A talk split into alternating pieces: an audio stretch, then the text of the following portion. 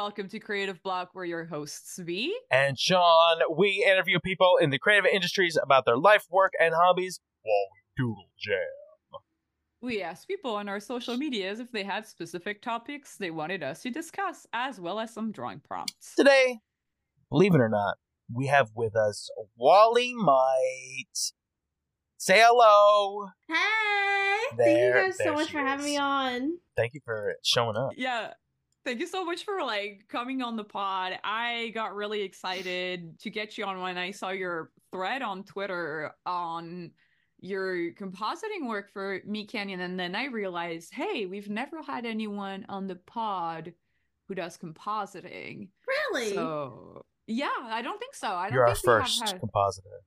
I am Mhm. honored. I am I speak for I speak You- for my people. You speak kidding. for all the comps, all the compers. You know, the compositors definitely have kind of like an interesting thing about them that connects them all. Like almost like their own kind of like in post uh post production, you know, in the post production room, they're kind of like separated in a way. They'll have a mole uh, below their left eye. Yes. Mole people, very mole people. Speaking Mole of mole people? people, can I, can I just have you paint a picture for the audience uh, about your current recording setup and what your situation looks like right now. Okay, so I have a, a laptop that is I'm visiting my mom from like across the country. So I'm in my teenage bedroom and the door is over here and there's like a, a random sewing table my mom put into there and then there's a chair and I'm hunched over like this and I have big headphones on, and I have LaCroix and ice right here. I thought you had a bunch of blankets over you. I thought you Are had a pillow blanket for it, which is what I was trying Okay, to yeah. set so up. there's a bed But it sounds here. like you were just lying. You were just you were just stunting on us. Hey, I left. I came back. You did. I didn't want to put the blankets. The blankets were like this. So we ruined the blankets of your. Wait, so you just had a Oh. blanket over top of everything? It wasn't like like propped up. Yeah, no, I didn't have like a legit floor. I just like threw a blanket everything. So when we went, thought you were, TP like, on the together floor. as a family. Oh no, I have a chair. I'm you. I'm trying to be at least a little bit. Yeah, yeah. yeah. how, how you say uh, fancy? See, yeah, I thought you were like literally like lying on your stomach uh, In a with the pillow blanket fort- over in a you. pillow fort, yeah, yeah. yeah, yeah. That's so funny.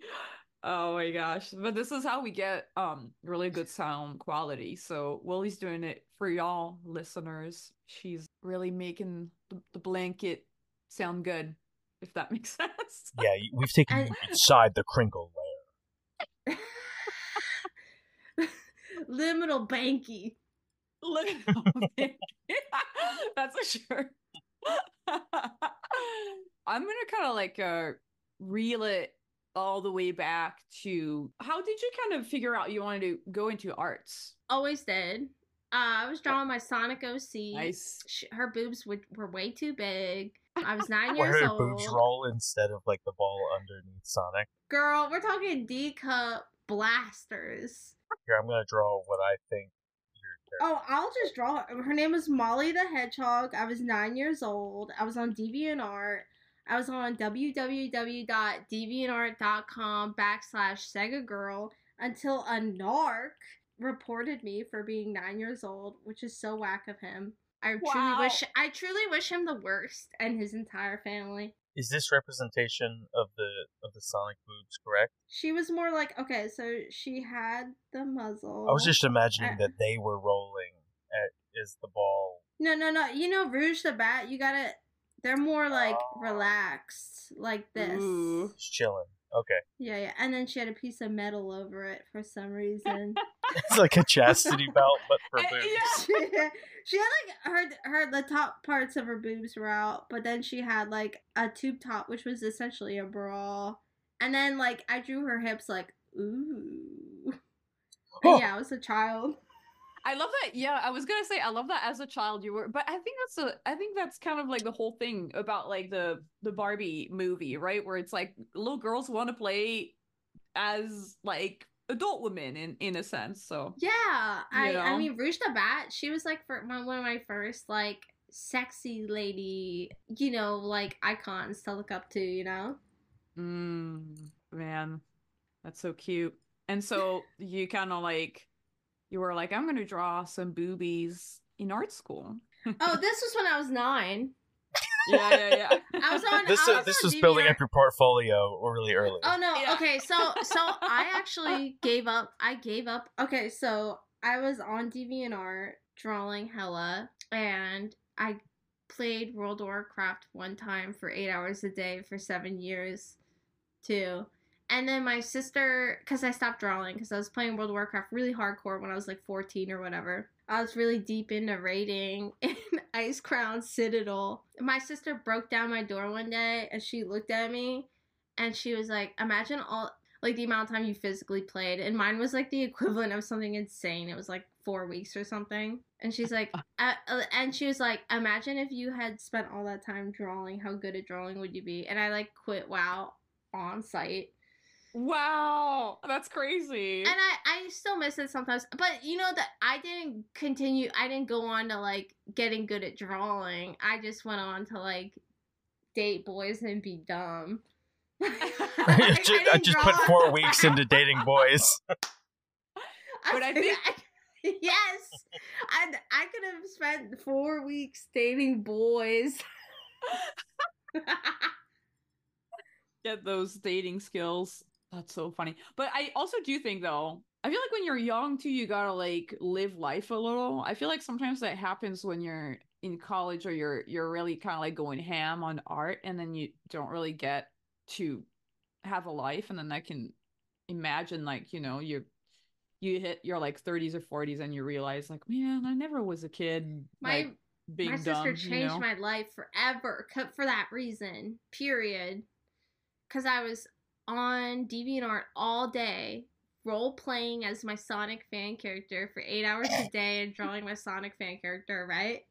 And then Mm-hmm. I went on to be on World of Warcraft for eight hours a day, right? Like basically, Mhm. like get home from school up until the sun rises type situation on both like fronts, but you know, the Sonic and DeviantArt thing was first, and then it was the World of Warcraft thing. And just being like so passionate and into it that I had been on the internet that whole time and like my friends were hanging out and stuff and they weren't really like they were doing MySpace and stuff, but like, you know, they weren't really like nerds like that. So I ventured out into the world and I dated boys and I did drugs and my whole Rock and life roll, baby.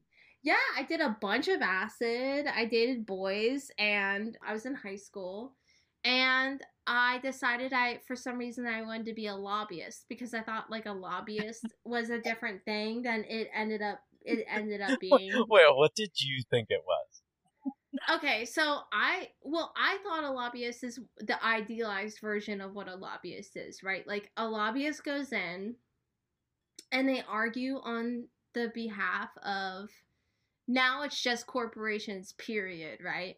But on the behalf of an uh, entity or in my case an ideal and they are able to affect policy change that way and it was always my dream to get into lobbying because I just had this weird gut feeling. Fuck off, time to kiss boys and be dumb. so me, that's literally me. But like, I wanted to be a lobbyist because I knew something was going on with foods. I knew foods were Mm. messed up. And Mhm. so I got a I in high school I got a job at a law firm. And wow, really? That's so crazy. yeah, I was kind of like the I they had me like kind of like it was like partially down for like a high school credit thing or whatever, but like I was like basically on the same level as the secretary and more like I was digitizing all their files and destroying all of their old discoveries and shit. Like, oh my god, bro. And not even checking if I digitized them correctly. Oh Are my you for god, that's crazy. This law firm gave me, and let me tell you, listen, I destroyed 15 years of this law firm's uh, history. They don't know it though. They still don't know it to this day. Wait, so wait, wait, like you just destroyed everything?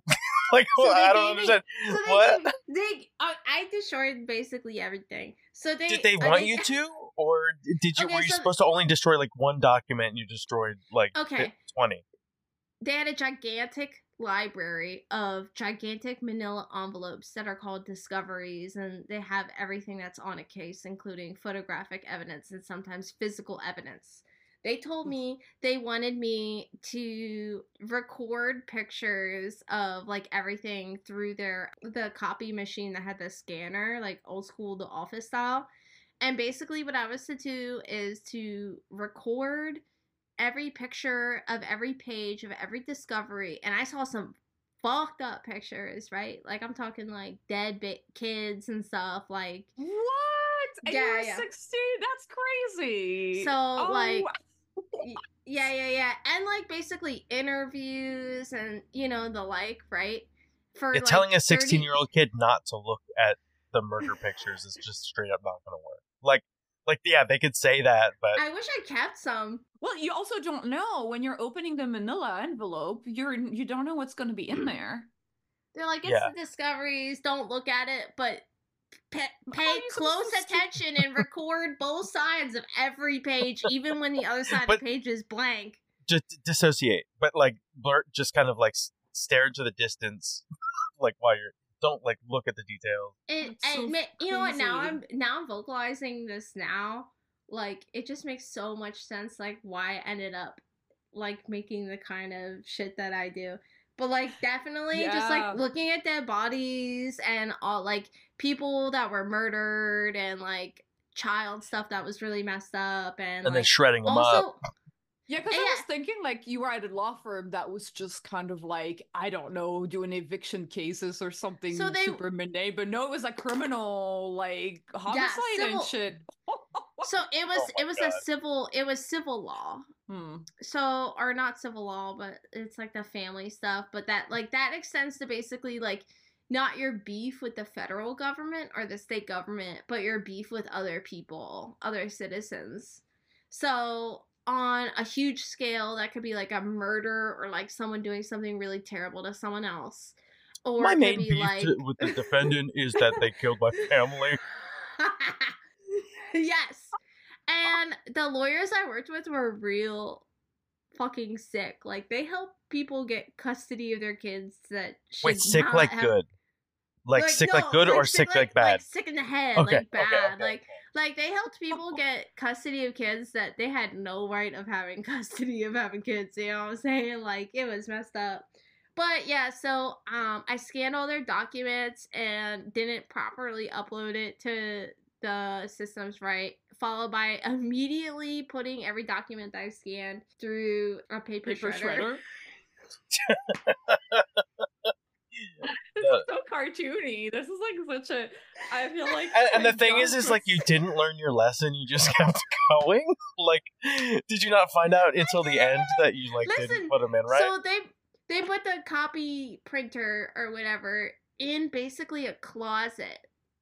And they shoved me in this closet and I mean, frankly they were taking advantage of me, but that's a whole other conversation. I was not getting paid. I was in there for 12 hours a day, every day for like Wait. 2 weeks. Oh, okay. I was like, every day. How are you going to school? Well, I mean But, not uh, not the weekends, but it, uh, um but yeah, but how are you in going to school when you? But when- it was only two weeks, so I guess it was like just over a I like forget. a. I forget. Fuck.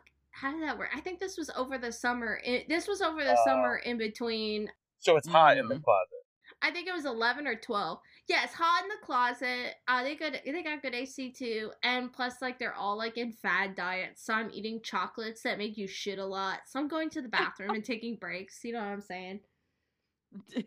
Anyway, I destroyed like their things and they didn't even know it and they loved me. And like at this time I was also kind of like taking Adderall a little bit too, not in a legal way. And I didn't even think I was being that obvious about it, but one of the lawyers like took me to the side and she was like, "Listen." She's like a real bad bitch, right? We're talking like 7 foot tall, And you mean good, bad, or bad, bad? like good, bad, bad good. You know what I'm okay, saying? I got you. I got you. I got you. She's like the evil version of the mayor's assistant in Powerpuff Girls. but good, but also still evil. Okay, gotcha, gotcha. But she's like, she's like, kid, I think you're on speed, and I just wanted to say, keep taking speed. I was like 16, bro. Yo, that's fucking crazy. That advice is crazy. She's like, she's like, she's like, listen, kid, if you keep taking speed, you're gonna get places. and you're gonna That's get there crazy. fast. And so did you did you do it? Is that is that how you got into compositing? Well, another thing too, another thing. So as I'm sitting there looking at all these dead bodies and shredding all of their evidence and not properly categorizing them and watching them do terrible things in court, I'm in high school. All I wanted my whole life was to make cartoons, but I kind of fell off that path and I went down this legal path. And the reason why I went down it was because I felt something was wrong with foods. I felt like, I, they would, I like how you you you're not specific about it anytime that you say it. You're like something is wrong with foods, and other people are like, "What do you mean, Wolly?" And you're like, "Something's up." you're like, "Uh, "Explain." Something is not what it Okay, seems about okay. foods. so I just had this feeling like in my gut that like something. So anyway, as I so basically, um, I'm all. I'm getting to that. I'm getting to that. And I'm doing all their invoicing. And I don't know if You're you've ever looking done at corpses. invoicing. the I don't know if- invoicing. I don't know if you've ever done invoicing for someone, but it's basically like the most soul crushing work you could possibly do. Like you literally look at a computer screen, you hold a piece of paper up to an Excel sheet, and then you charge people basically six hundred dollars for talking to a lawyer, a lawyer for five seconds, and then you go down to the next person and you just keep doing it over and over again. It's so easy to mi- lose your place. And I was just thinking about how much I wanted to do cartoons. And then I went to the Art Institute of Pittsburgh's college thing for shits and giggles just to like see what it would look like. Because I was already looking at schools to go to school for law and whatever. Mhm. And then boom, the, and I was drawing character turnarounds because when I went to the Art Institute of Pittsburgh, one of the professors who would later claim that I do demon magic and uh, yell at me in front of everyone, which is really funny because he made the the hand in Evil Dead. But anyway, he was the one who convinced me to go to art school. But anyway, he was showing me character turnarounds, and as I was home in high school, I, I was drawing character turnarounds while kind of like and as I was like in the law office, I was like really fucking just like broken doing the invoices and just like I'm destroying their entire history. And the lawyers I was working for, like shout out to the island, but they're like bad people. so the government released a thing saying that if if there's less than a percent of an ingredient in a food that a retailer doesn't have to tell people that it's in there anymore, which basically renders all organic food as uh, not having to accurately uh, label itself as organic. So you can, as long as, so like if I had like 500 different preservatives, some preservatives are totally natural and chill. Most preservatives are chill, are chill, and most GMOs are chill actually as well. But if you do like 200 of them at le- less of a certain percent, because they're all under a certain percent, you don't have to label any of them on your foods and you still to this day don't have to so like 30% of your food could be different kinds of items used as preservatives or just mysterious items but if they're under a certain percentage they don't have to be on the label so Something's a up with our perc- food, aka. so Mm.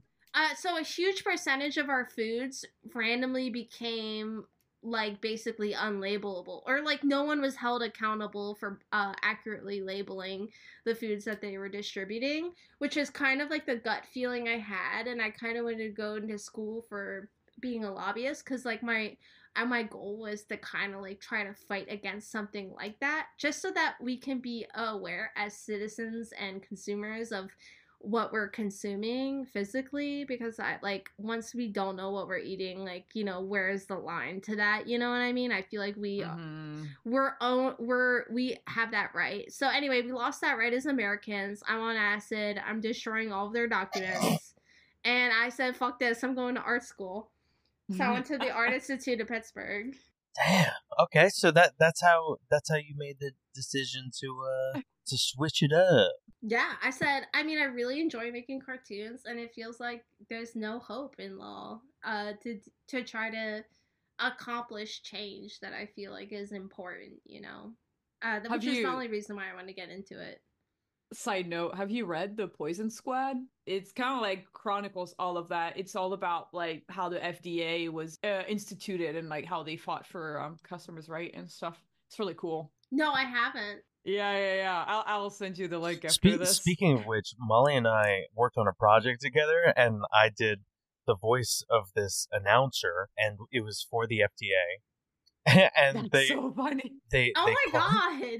they called me in to do retakes for the announcer character, who's basically doing this disclaimer of like, yeah, if you vape, it'll hurt you hmm but they they apparently in between us finishing the commercials and the commercials supposed to be coming out there was a change in leadership at the FDA and the FDA is now more in the tobacco lobby's pocket. So uh, because of this new person. And so they brought me into just I had to re-record this one line and it was just vaping repeatedly could hurt you. Like they just wanted me to add the one word and they requ- oh and, my and it, gosh! it, it, it, it, it basically meant they had to change all of the shorts that we did to, to include that line, um, which is what delayed oh it so wow! much. That's so funny. Vaping, vaping can hurt you if you do it wrong. Yeah. Yeah, if you're a noob about it, you're inhaling it to the wrong part of your lungs. If you inhale it to the, the cool part, But not, not to joke though, but like the reason why I've never I never want to smoke a cigar is because if you inhale it wrong, if you inhale it at all, then you can puke from it. And I'm very scared of puking. And so I'm like, I'm just never gonna smoke a cigar in my life. when people say when people say don't inhale, I don't know what that means. Like I don't know what that means. yeah, I I don't even like the cigarettes, cigar. I just like suck on the cigar because I don't. I heard you're not supposed to inhale it. I don't know how to not inhale a cigar. I think it's like it's supposed to stay in your mouth and it's not supposed to go anywhere else in your body. Like if it goes to your lungs, that's when you you're like you in just trouble you just keep sm- the smoke in your mouth, I guess, for fun. I don't so know. This this is what we're learning on Creative Block today, y'all. You don't I- smoke I quit- Don't I vape. quit smoking cigarettes and vapes a year ago. Oh, you're off Okay, vapes dude. too. Congratulations. Yeah, I'm off all I'm off all that. Except I mean like I'll like if here's here's my philosophy. If there's like a funeral, I'll have a cigarette. Sure. yeah. That's my philosophy moving forward. But like I I have no self-control. As you already know probably. And I'm the type of person where if I have something, I'm just going to like have it Overdo it. until the wheels pop off. Yeah. I always say like Mhm. I don't want a snack unless I can have too much. Yes. Like like I Like- don't want one. Like if you gave if someone gave me a chip but was was like you can't like buy a bag of the chips, like I'm like What's I the don't want one chip. I don't want one chip. Sorry. I want too much. yeah. I, I, Wolly does sound different from not smoking anymore. Wolly used to sound like Wolly used to have a crazy smoker voice. Oh my god, are you serious? No. That makes me Oh, damn. Pranked! Lie prank. Get lied to. No. That's so funny because I was as you were saying that, I was like, I don't think biology works that way. I got I got I got poopy lungs though, for real. I inherited poopy lungs. It's a syndrome that is uh it's not super rare, but it's kind of rare. It's called poopy lung syndrome. And um my lungs were fine when I was born, but since smoking, they're a little bit poopy, so It sounds like it was that you weren't born with them. it sounds like Oh, something well- changed after you started smoking, and that Well, it's like- the culprit. Oh yeah, no, no. The smoking was definitely the reason that I got. Well, here's what I'm saying. My like lungs David suck. Lynch. They can't tolerate me polluting them. Yes, yes. This sucks. What? Here's what I'll say. Here, you know, the number one struggle of me quitting was was What? me pointing to David Lynch and going, "Why can he smoke and be like 200 years old and I can't?" Like that know, made me yeah. so mad. Just like True. Miyazaki when you watch him and he's just like always smoking, and you're like, "How are you doing this?" He's like, I've been smoking six times a day. But yeah, he he does look like he's dying now, for real. So you went to art school, and you knew you wanted to do cartoons. How was it like graduating and finding your first gig? Okay, it was bad. I listen, shout out to all the professors, but you know, there was only one of them that had a job, if you know what I'm saying. mm-hmm. The Art Institute of Pittsburgh doesn't exist anymore. And when I graduated, I learned that it was like kind of a, I was in a situation where they were like your credits might be accredited. and so basically that means they Oh. weren't. And that meant like if I wanted to go to another school or whatever, like no bueno. Wow, that's So- crazy. So also, yeah, they're like prank, sorry. So yeah, I went there for I didn't take any summers off. I they did it in quarters. I went to school every quarter. I didn't take any breaks. Worked my ass off. Blah blah blah. Um, and I did these like side gigs.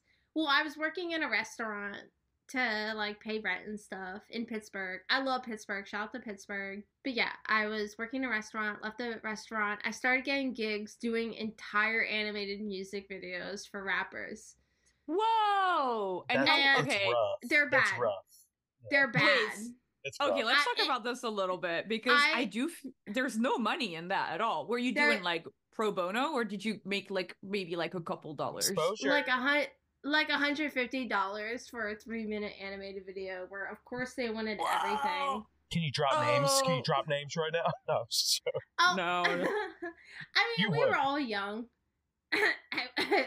yeah, I would. But you know, I but the thing is I did so many of them, you know, that even though like it was the worst ever and the videos kind of turned out bad, there were uh, there's parts of the videos that in retrospect are kind of charming. Are, are there Like, any names one- that we would recognize if you told us? I don't know. I mean, one of the rappers is from Philadelphia, Mm-hmm. Okay. which I know is your uh one of your. Oh no, I, I was just curious if it, if it was anybody that that we would Oh, no. if you did mention. No one begged. No one begged. and then also at that same time when I was in college, I was uh, freelancing for Adult Swim. Oh wow! And what were you doing for Adult Swim? So I made friends with a producer there that was in charge of a bunch of shows. They were in charge of two shows for Adult Swim streams. The more well known being Fish Center Live. Mm-hmm. And then the other one was Blood Feast. So those were their two streaming shows. And then they had it was a season, but it was also like a movie. It was kind of abstract on actual the block called I, I'm butchering the name here, and I apologize to everyone in the universe. Get get a Satu Machu Picchu. Mhm, Okay. Mm-hmm. So I animated the finale of that, but there was like a lot of context to how that came to be. So I animated the finale of that. That was probably like five minutes of animation. I was paid fifteen hundred. The year was 2016 Fifteen hundred And- for how much? Twenty six minutes? for, For like five five minutes. minutes or something. Five minutes. Twenty six hundred for five minutes. Yeah, yeah, yeah. Wow. yeah, yeah. I was like basically the college equivalent of like a junior. So like I was like three quarters the way through college. And I was transitioning into like cuz there was a studio in Pittsburgh called Animal Media Group and they were kind of like an ad agency, but they also worked in film and television and I was kind of like doing helping them with ads and stuff for like places like GNC and stuff, but then they got a couple episodes for Jim Henson Company for a show called Ghostwriter. And that's where my compositing journey started because I basically went into Animal and I was like, I don't have a computer. Mm, I'm sad. And the owner of Animal was like, I like you. Here's an office. And he gave me an office with a Wacom. Whoa. Whoa, That's cool. awesome. How did you get in touch with the Adult Swim exec and that company that you started working at? And also I was wondering, all those um, music videos you were making for the rappers, uh, were they done in After Effects anime? I just kind of wonder how you were animating them. I wasn't really good at animating, so I was using like Adobe Character Animator for like the face and stuff, and I was rigging bodies in After Effects, and then I was like mostly comp heavy to get the videos done. Mm. So they looked kind of bad, but you know they were like kind of fun in like a puppet way. yeah. I didn't know then what I know now, but I mean like they were pretty intense feats of stuff to get done, but like I got them done. They weren't the best. A little bit. I was like, yeah, bro, whatever, five minutes. I got- I got you, this." bro. And then when I, and they'd be like, this isn't like Super Saiyan Dragon Ball Z. I'd be like, you pay me hundred and fifty dollars. like I'm trying my best. And, and then these rappers were very chill. They'd be like, you know what? You're right. Thanks, gang. That's so funny. That's so funny. No, it's cool to hear that you were kind of already kind of like you were kind of getting to know these softwares as you as you were doing all these uh odd jobs on the side as you were still attending school because in did you learn any of these softwares in school or was it So- all like self-taught? the teachers were like okay so there were only two professors that really taught me there were three professors all right so there i had like they were kind of like my triple goddess. Only two of them are bros. One was angela love. She still texts me every now and then. She's like more of like a 2d cell animation type from back in the day a little bit pretentious. She's like the equivalent of like people who are who are really scared of her refer her to as Ursula. And her vibe is like I don't know. Have you ever seen a woman with a fur coat put her elbow up to her chin and go, mm. Mhm. like that's very much her vibe. And then she taught me about the ropes on animation, cell animation. And then Michael Schwab was another guy who taught me about cell animation. He made me do it with pencil and paper, you know, with the pegs. And then Chris Bobin, who really set my life in motion. He was from the same small town that I was from, worked at Animal, and put in a good word for me so that I could get an internship there after I had already been kind of like, kind of semi homeless there. And he helped me work there more full time. And then the third professor is, um, I guess that's it actually. Sorry to that third person, whoever you were. Yo, by it's the your way, um Gordon Angel. Is the third teacher. My guardian angel is legit. It's been the, the most important, and all of my spiritual guides, and they've all been there, and including Mac Miller. Mac Miller, I believe, also stepped into my life to help change it. Back when I was a uh, chief creative officer at a game making company, which was after Animal. So I was at Animal, and I wanted to I, I wanted to do something sexy, like character animation, right? Mhm. And I just wasn't very good at it. The rapper videos were forcing me to do stuff so fast that like I could only kind of make bad stuff, you know? mm-hmm. But the only way I could kind of make them look good was through compositing, but I didn't know that that's what I was doing really. Mm-hmm. And um so I got really good at After Effects, but like my drawing and animation kind of was lacking really hard. But I wanted to get more into animation.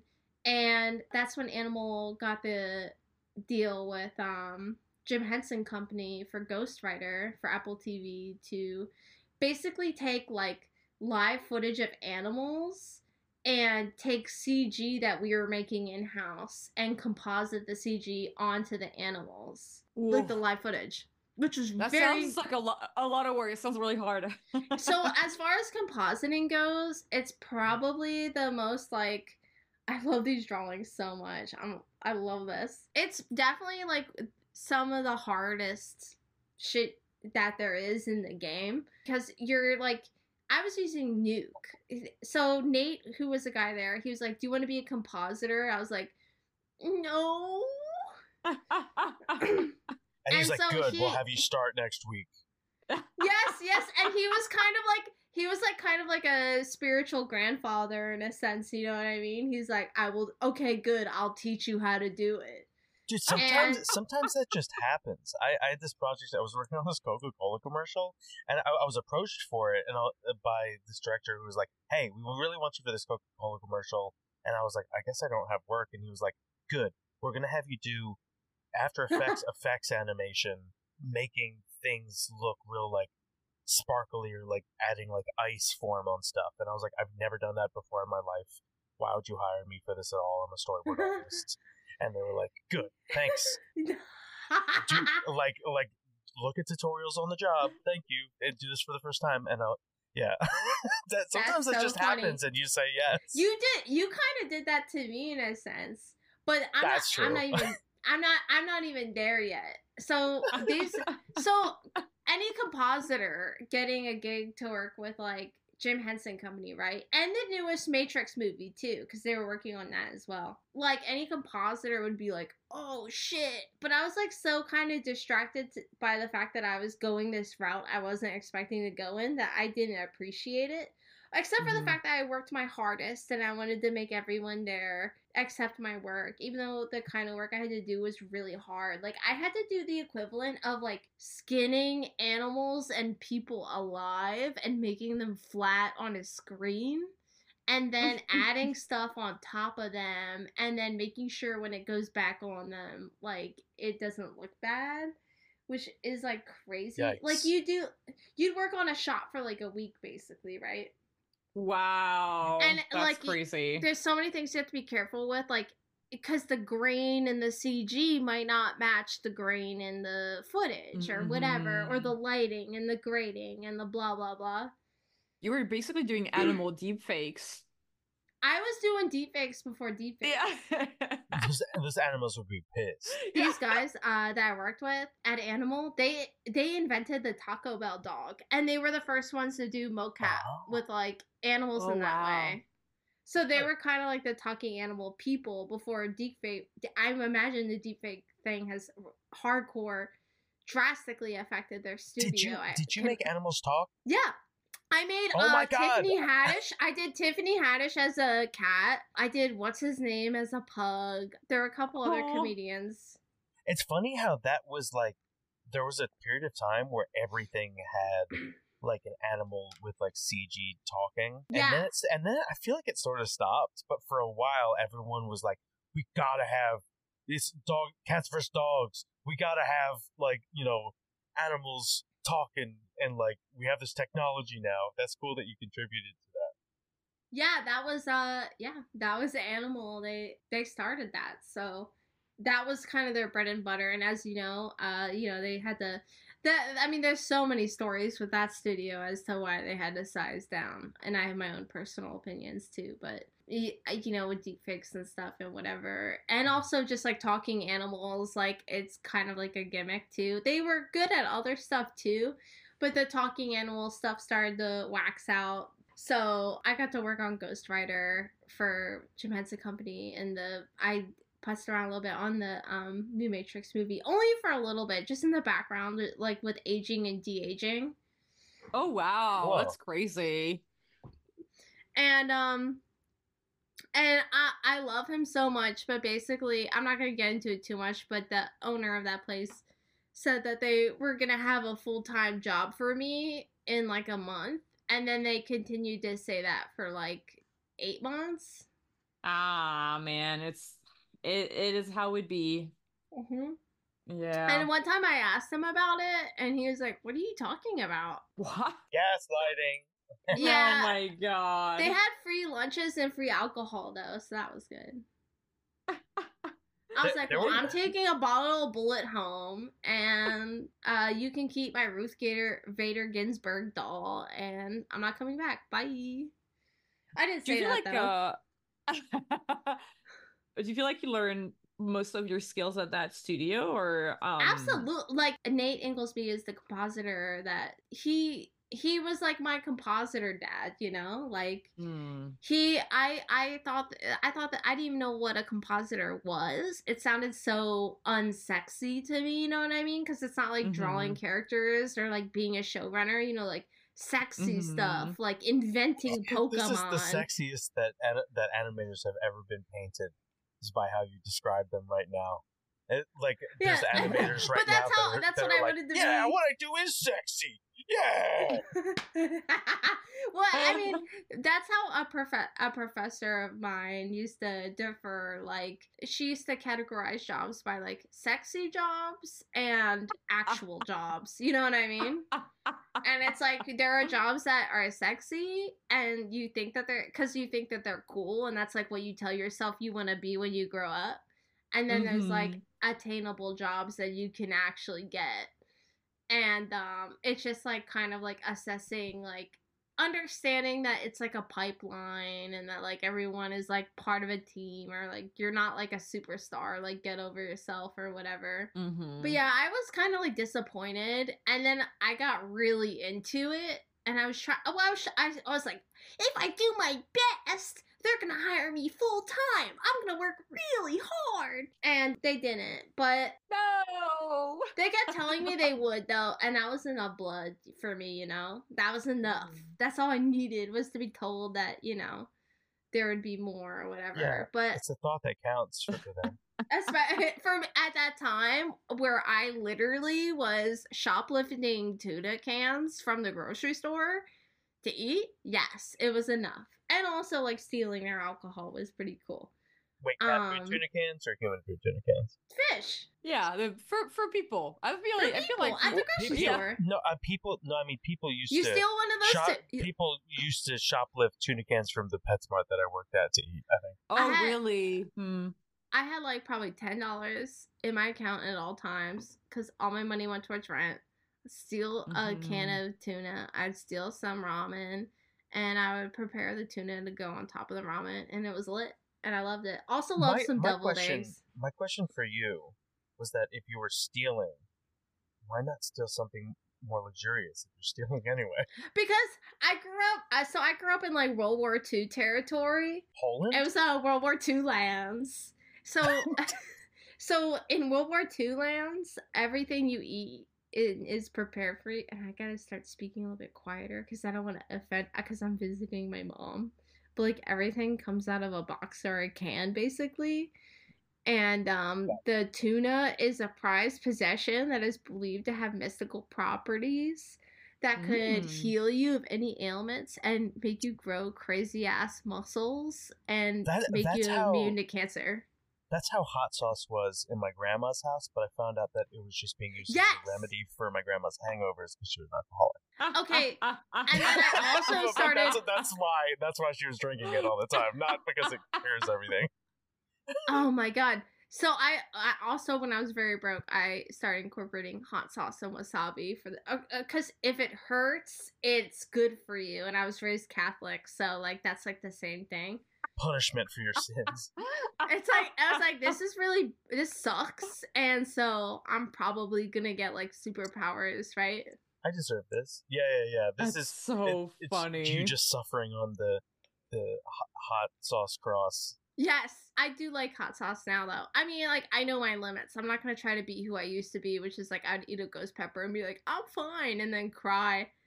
Dude, I think the one time that I had a uh so guisados, they do like a habanero taco that's just like full on just all habanero sauce. And I would and they're like super spicy, like um, like be, like you know, caution or whatever. And I was like, "Oh, I love spicy stuff." And I ate it. And I think it destroyed my body and I can't have spicy food Oh no! Oh my god, yeah, that's a thing. That's a thing. You I have to be I- careful. it was it was so spicy. Like I felt the whole the, the full way of the taco in and out. And it- and Oh I my was in pain the whole time. I was like, should I go to the hospital? And I was like, no, I just gotta like and I think now my body's just like you can't have s- spicy food anymore. It's Yeah, over. Yeah, it's like I- how you know how you- you know how you can blow out your eardrum. It's like you blew out your tongue drum, dude. I think I, I think I I blew I think I must have killed all of the bacteria in my gut. I think that's what happened. And then oh they're my like, god. I tried to some do that with sour warheads when I was a kid.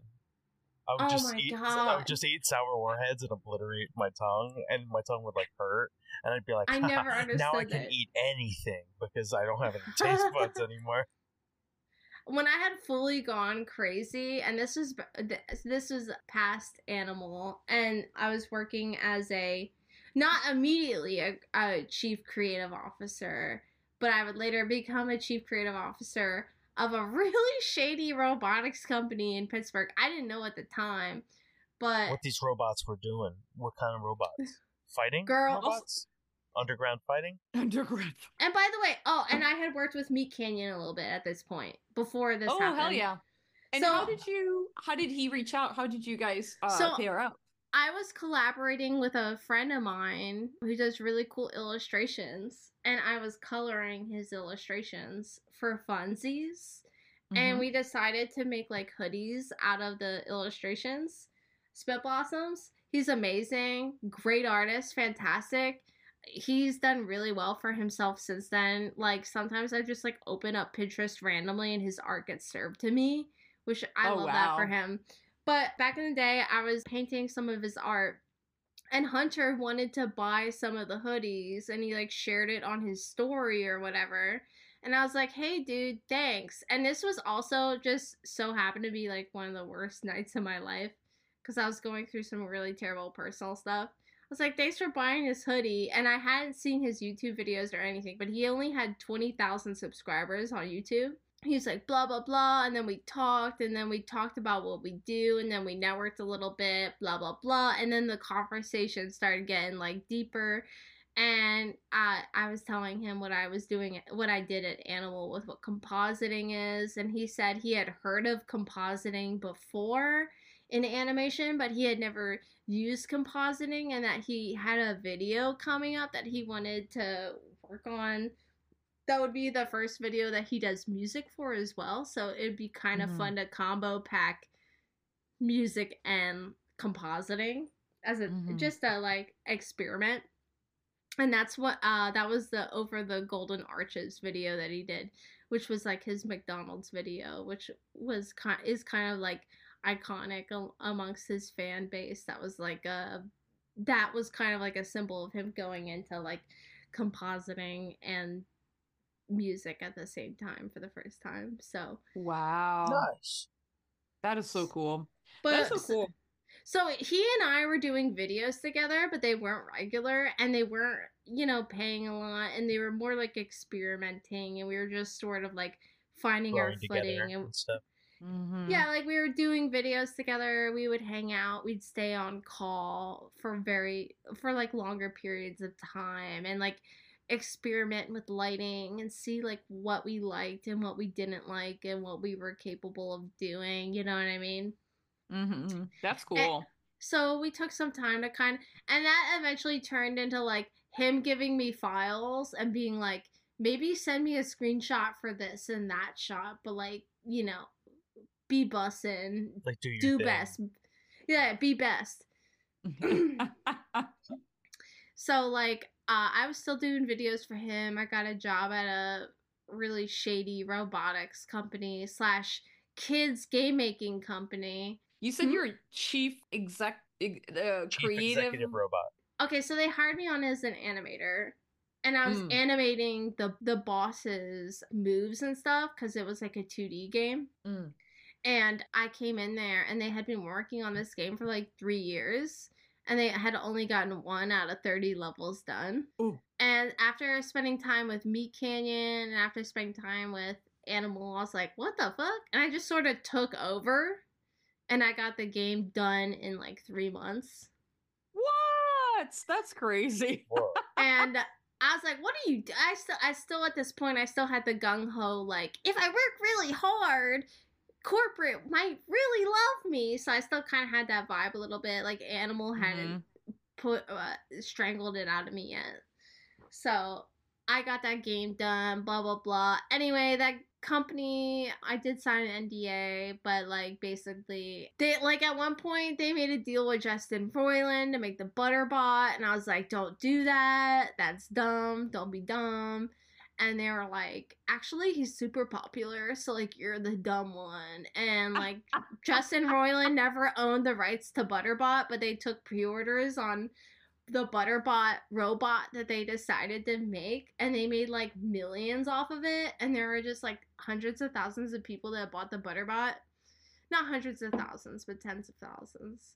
And they're just probably I'm not gonna say they're never gonna get their bot because I don't wanna like maybe get sued by him, but what I legally can say is he doesn't own the rights to the Butterbot, and neither does Justin Roiland. So That's um, crazy. What's the what's the what's the Butterbot? That's so insane. The Butterbot is just this really dumb idea from Rick and Morty that people with and you know I don't I'm not gonna be judgmental. Oh. I'm not gonna be judgmental, but it's it's this character from Rick and Morty. It's a robot. It it passes you the butter. And then if you think if you smoke enough weed, there's you, the butterbot is like deep because it has an existential crisis. And so they Mm. were making their own butterbot like replacement for that. Not replacement. What's it called? It's like a like a copy. Like a, they were making their own butterbot, and they released a video. like kind of. Right, and it was gonna yeah. like it was gonna pass you the butter legit, but then also have existential crisis. And they did a video with Justin Roiland announcing that they were gonna like release it and whatever.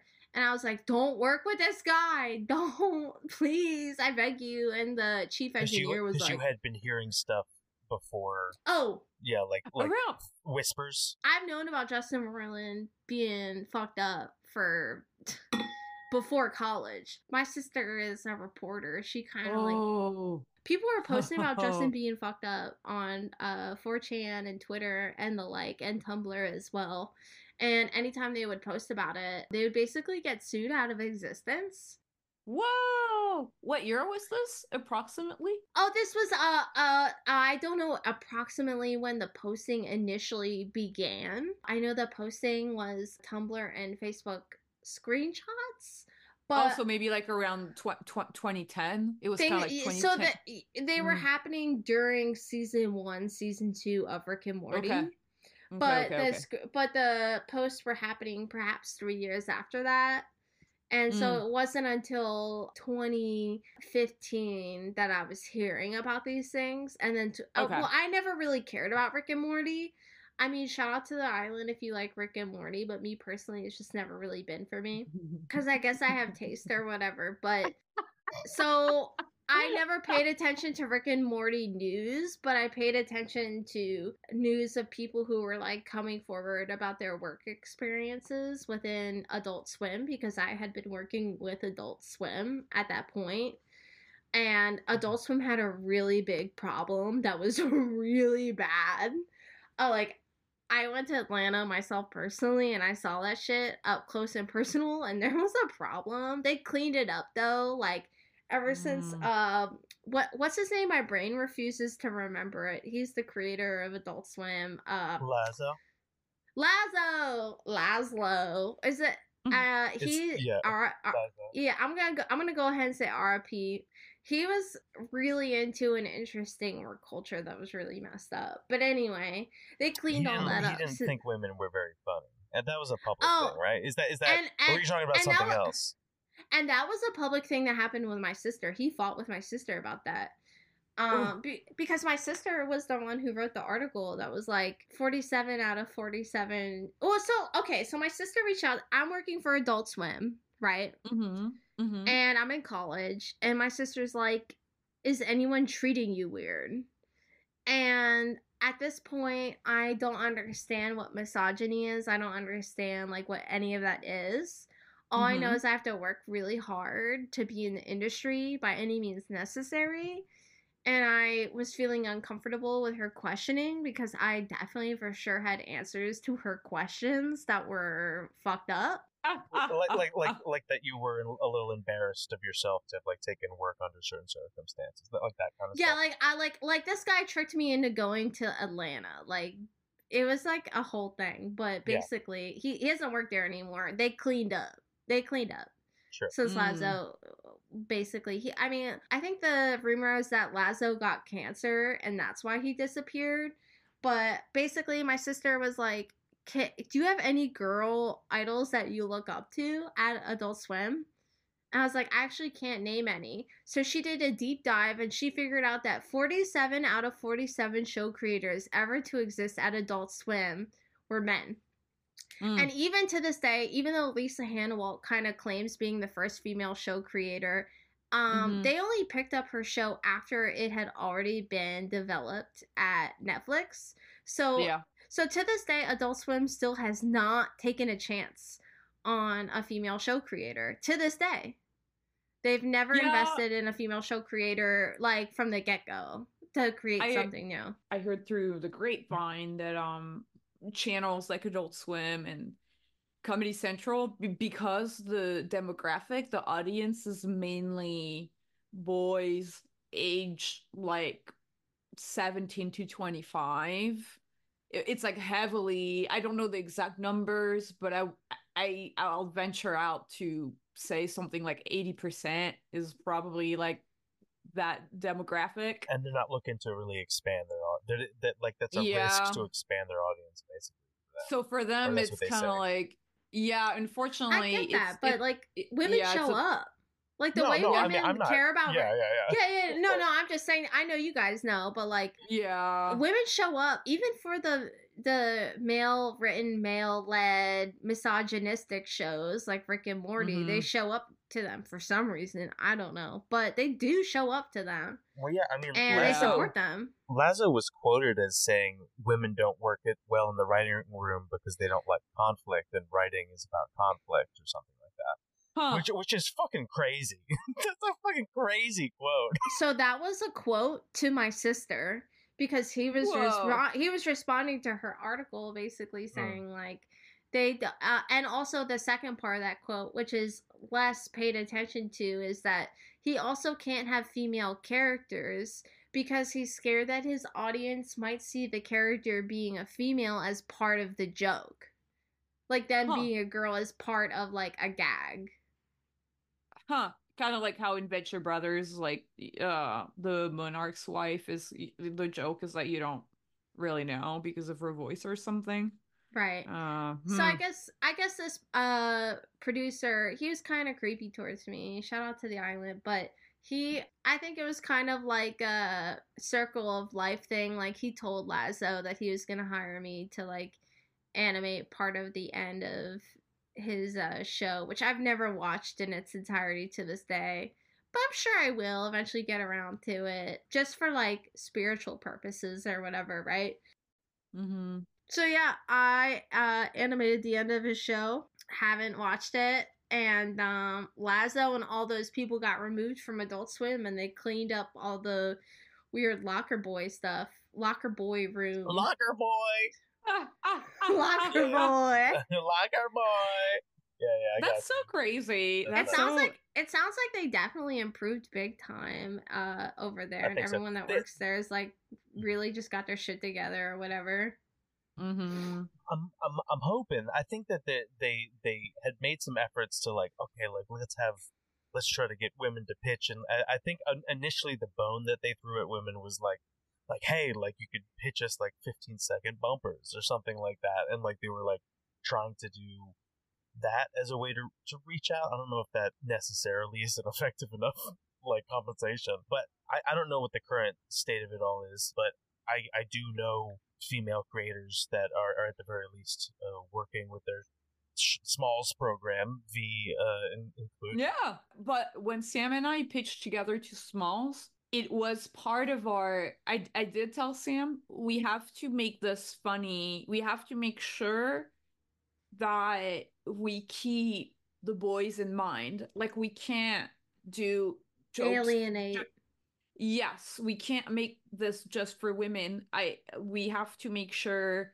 And I was also thinking like let's put in some like sex, drugs, and rock and roll just because it's kind of like the brand and and it, it's funny too. But um, I was we were really trying to find the angle. Like even though we have like a like main characters who are female, like we were really trying hard to. We'll see if we succeed. I think we did, but we'll see when it releases if boys jive with it. But yeah, it was definitely part of our thinking. We are like, we can't make this uh like we have to keep the demo in mind. boys, Yeah. Yeah, yeah, yeah, yeah. Yeah, Right. b- because uh, originally we were like very like our idea was like very reactionary where we were like so upset with all the misogyny. And we were like, we're just gonna do a gender swap thing, and then we are like, mm, it's not working. But but we had fun. But then we were like, all right, we gotta we gotta like tame it a little bit. We gotta like reel it back a little bit for the boys. Yeah. No, it's it's been it's been fun though. Like I think I think right now, yeah, working with Adult Swim is I mean at least I think the smalls department is different from the the full on Adult Swim. I think it's like two different hmm little pockets in, Yeah. within the studio. But then again, it's kind of like this weird time right now where like everything's on such shaky grounds that we're like it still Ugh. exists right Well, now. well, we were talking about how like Yeah. like we love and hate the chaos. Like it's like it, I love it though. it, it's a good and a bad. Th- but but the thing is, is Uh-huh. like like I also That's like how that Lasso that- got out. the, the networks are a little bit scared too, and we're scared, and and I think that like I would rather everything be chaotic than just be getting like fucked in perpetuity. like Yes. like my And but- and have them feel super safe, Chaos. you know. Yes. Shout out to Chaos if you're listening, Chaos. I love chaos so much. I, I've become I've death and chaos are the two things I've come to really appreciate and look at as teachers throughout this entire journey. Like that no one wants to buy any it, it it used to be that if you had like a big name and you had like someone who was well they had like good credentials or whatever that like you could have a higher chance pitching a show you could have all those things and more and like still not have a pitch work well in your favor. But also, I, I, I have you seen this Slotherhouse movie? No. No. When did that come out? Dude, I looked up Slotherhouse. I, can you please tell me if the guy who made this movie is the president's child or something? Because, like, no offense to the people that made Slotherhouse, but, like, I have questions like, why did this movie get made? I understand that there's Wait, killer is it like animal sloths movies. that okay? It's like a Yeah, sloth like the that kills animal. I don't know. I don't know how this movie got made. I don't know who had the credentials to convince who for the funds for it. I don't know who decided that it'd be a good idea to distribute it. I don't know which distributor decided it would be a good idea to have it be playing. I tr- I Is couldn't this a make it Jim through this. Henson movie?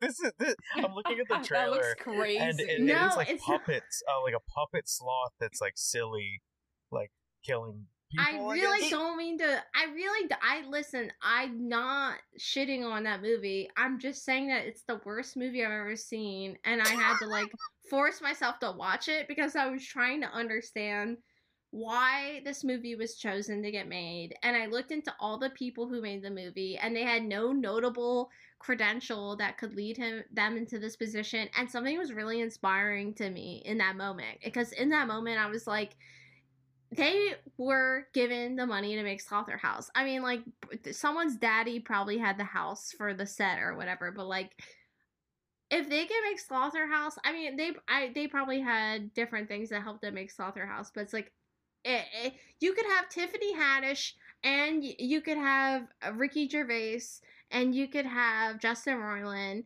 and you could have uh Tyler the Creator and you could still not get a show. But you know what? Slotherhouse got made. this is so crazy, and I agree. I I love I love to think about things like that uh, because I feel like you have to look at these outliers, and you kind of have to psych yourself up as like you could be the next outlier that gets a cer- uh, A success. slotherhouse. You could be the A next slotherhouse. slotherhouse. Yeah. For good or for worse, you know, for good or for bad. Well, they tried to come up with the dumbest idea. Well, like, like- looking like at someone- the Wikipedia page. someone could look at me and against all odds and all like material data provided by an AI go, you know what? I'm gonna let this kid rock out with and see what they can do. You know what I mean? Like I'm still like open to that to that wish or whatever, but I for sure have given up on it.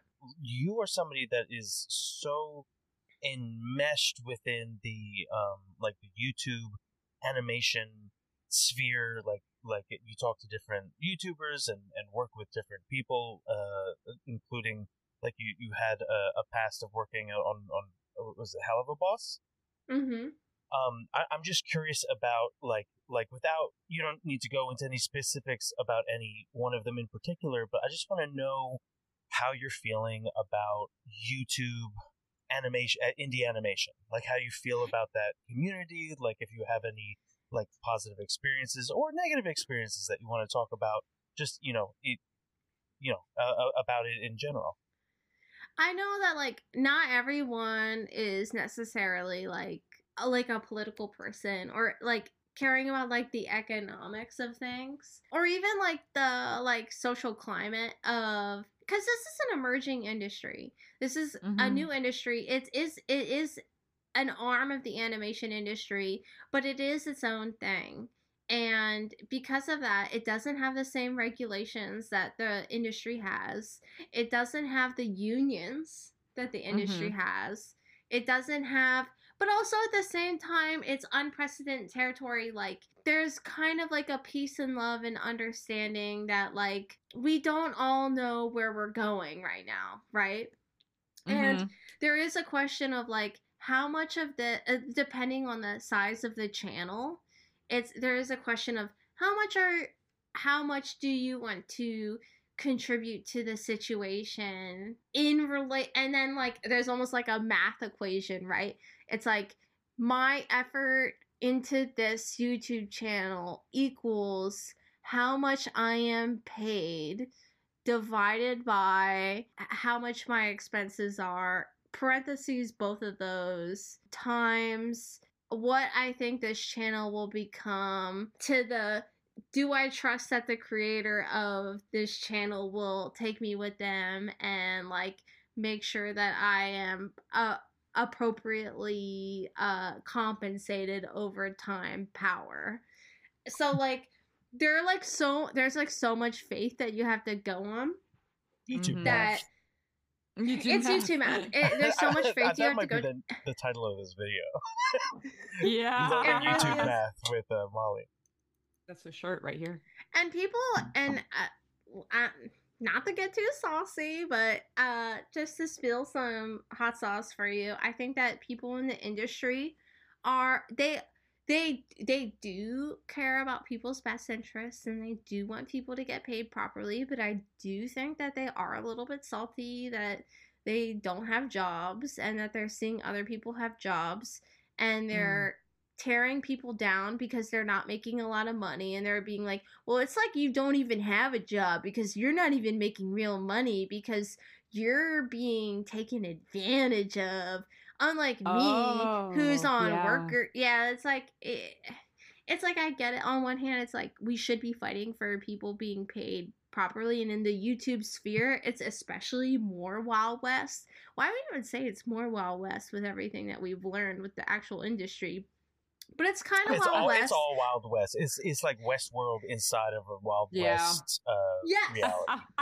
because in the industry, you have things like you have things like unions or and and such. But at the end of the day, all you have is like a collection of decisions that people make, right? That result yep. in like people's jobs and like if that's efficient and if it's not efficient do people get cut and even if it is efficient or isn't efficient do people get cut because of this or that are people experimenting in this way is management well, proper I, feel like there's a lot of situations where you have youtube creators where they become business owners and they become bosses but they've never had any HR training. They've never had leadership right. training.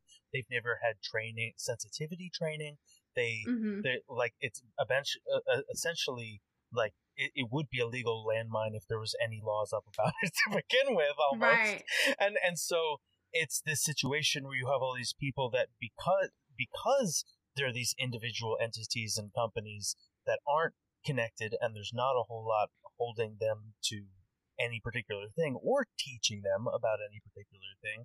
It's exactly. like you're on your own with how much you want to hold your own feet to the fire about how responsible you want to be. And you should be held accountable for your choices and who you are, but at the same time, you should not be viewed as the same as a, a multi billion dollar like corporation that has the resources to have like mm-hmm. these appropriate channels. So in the industry world, I've had a really good experience of like a full spectrum of like literally heaven and like nightmare zone. Like my experience at Titmouse was just like literally heaven.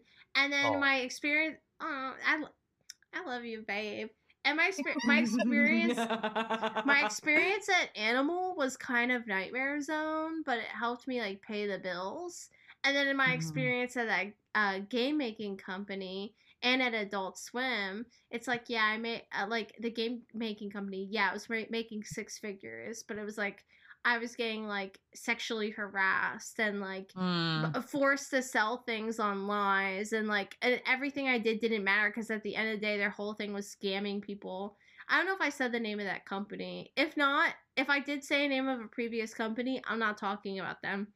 Uh, and then of course Adult Swim, where you know the dude was kind of creepy and whatever. And but I still got to like work on it. But like you know I got creeped on, so I got to see the full spectrum of like literally the best of what the industry can be, what the industry is kind of like for like most people, and, then like seen the, be- worst. the best and worst of like YouTube stuff too. Mhm. And I've also seen the best and the worst of what YouTube can be. So, like, when me, Canyon and I first started working together, he only had 20, 30K subs. So, basically, I was getting paid only like $200 a video or whatever, but I was cool with that. I wasn't even expecting to get paid. I was trying to experiment to see if we could create a product that could, like, because I knew he, I knew he was making money, but I knew he wasn't making like money, money, you know what I mean? Mhm. And he has so diligently every time the channel evolves to like the next level or whatever. And by the way, we've gotten to the point where we're kind of like I've made so many videos with him that like I kind of can I can kind of like foresee what he's to want with something so he he just gives me a shit ton of files. I'll manage stuff with animators and background artists as stuff is getting turned in at the end and I'll like make sure it's composite. So there's a little bit of production that's happening there too as well with like making sure files get done, reaching out to Mhm. animators, making sure things need to get updated, asking background artists if they updated a certain thing to be a certain way to match a note, blah blah blah blah blah. And then compositing. Mhm. He over time, every time the channel hits a new echelon, he pays me more. Every Nice. time I'm stressed out, I can speak to him freely and he listens to me and hears me out without judgment and without penalty. He has always asked me if I need if I need help. I've brought in several compositors. I'm more of a lead there now, not just like the sole compositor, which has been kind of weird for me, but like I've been growing a compositing team there now that I'm in charge of. And he's always asking me if I need help, super communicative, really nice. Whenever there's a situation that might be HR related in a way that I might like know stuff about, he reaches out to me. He asks me what I think about stuff. He values my opinions on how things are ran. And I helped build that pipeline. And That's really um, cool. so I helped build that pipeline with him. And on top of that, he's just like he's just like really respectful to me as a person, which is just really incredible. And the thing is like even if thing if, even if shit hits the fan, which it always does with like YouTube stuff on a time schedule like that, which I know he's backing off of, he's always been just like so supportive and just like you know like there and like it's always just been really great. And Mhm. my experience at Helluva Boss did not have a lot of those experiences. I can't go into too much detail Sure, about Hell sure, of a. Boss, but uh, what I will say about Helluva Boss is so the leads at Helluva Boss knew about Meatcanyon, and they Mm. knew he was lit as hell, and they knew I was the only compositor on Meatcanyon. So they hired me because uh, it's like a similar space. So like they, you know they know the Mhm. situation. Yeah, it's like one plus one equals lit. Yeah, it was like one plus one equals lit, just like that. So like we buddy buddied, we became friends really fast. I got into the inner demon ring really fast, and I re- and when I say that, I know it's like it's a demon show, but when I say demon ring, I mean like the situation over there is that it is not healthy. Um, with the mhm. way that the artists are treating one another, the way the leads get treated, the way the leads treat each other. It's just to give you an idea with Meatcanyon, I'll get 210 shots. It, I'll get around 100 to 200 shots, right? And I Mhm. have three days to composite them. Ooh. And I get it done. And I feel, I mean, it, yeah, of course it's rough, but I get paid good. Mhm. The notes are reasonable. They're not crazy. There's a collaborative, good management effort there. Part of that is me being in constant contact with animators and background artists and making sure things get done right. And of course, Meatcanyon himself and the editor. But then also part of that is just like the way the ship is ran, you know? But Mhm. to give you an idea with Helluva Boss, that same amount of shots, but it takes three months. You get three months to do them, and there's 30 compositors, and they still have issues.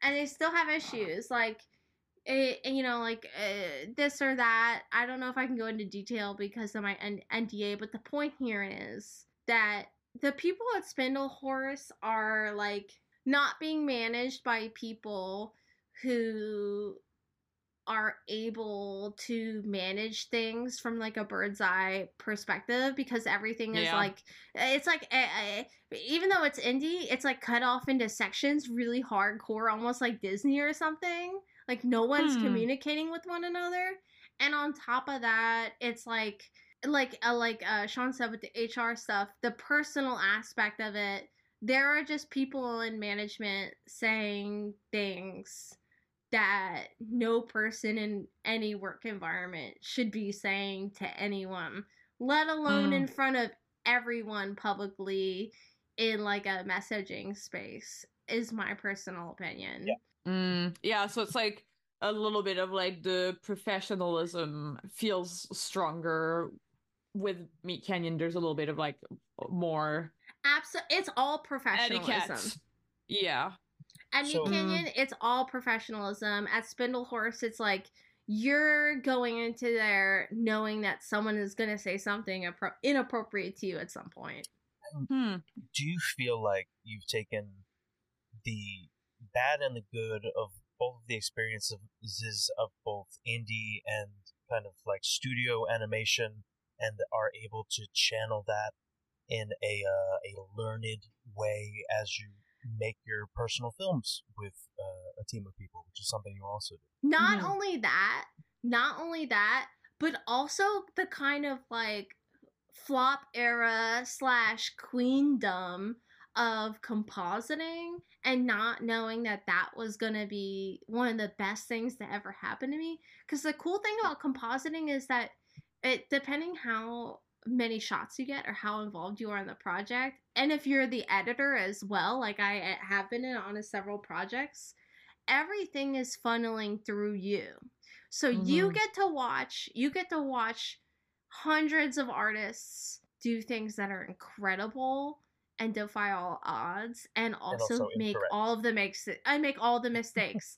and then at the end of the day, at the end of the day, before it goes to the final person for approval, I have to be the one to make sure that everything's okay before it gets to that person. So sometimes I have to go off on a leg and preemptively make sure that you know things are done right before it gets to that final person because I know I'm gonna have to go and recomp something anyway. You know what I mean? Yeah. So Mhm. that that watching animators make a million smart decisions and and like basically cheat out of a difficult problem in a really smart cunning way and make all of the mistakes has made me just prepared me incredibly for directing writing editing Mm. compositing animating everything and so it has made making my own shorts not easy because making like a whole making an anime thing is never easy but like it's made it kind of like more simple and it's just a matter of how regimented do i want to be versus how spontaneous do i want to be you know Mm. Can can you talk a little bit about your personal project? which one? Oh, Um, i uh well, your short, your shorts. I, I, I maybe like starting with those, and if there's So- things that you're currently working on, or But also, like, I just kind of want to know, like, your process because I feel like Deep State is a little bit more stream of consciousness, and Cucumber and Mr. Hatts feels like this one is a little bit more scripted. Like, would you say that's right, or would you say like okay, how so you? so d- the way they were physically made, both of them, the way they were physically made was pretty regimented. But the Oh, way. But the way Deep States was written was stream of consciousness more so even though I knew roughly what I wanted it to be and I kind of let the storyboard artist do a little Dougie on the script as well. So for the Mhm. Deep States thing, I had that written out and I did uh, an animatic, which which was basically like thumbnail stick figure drawings, and I broke it Mhm. up into sections. And I gave it to my homies, and I said, "Do the Dougie on your section," and they both turned in stuff. Some of them kind of just followed the thumbnail to the best of their ability. Some people did some weird stuff, and they were like. I'm so sorry if you didn't like this and if this was weird. And I was like, no, I love it. Thank you f- for putting yourself in it. I love you.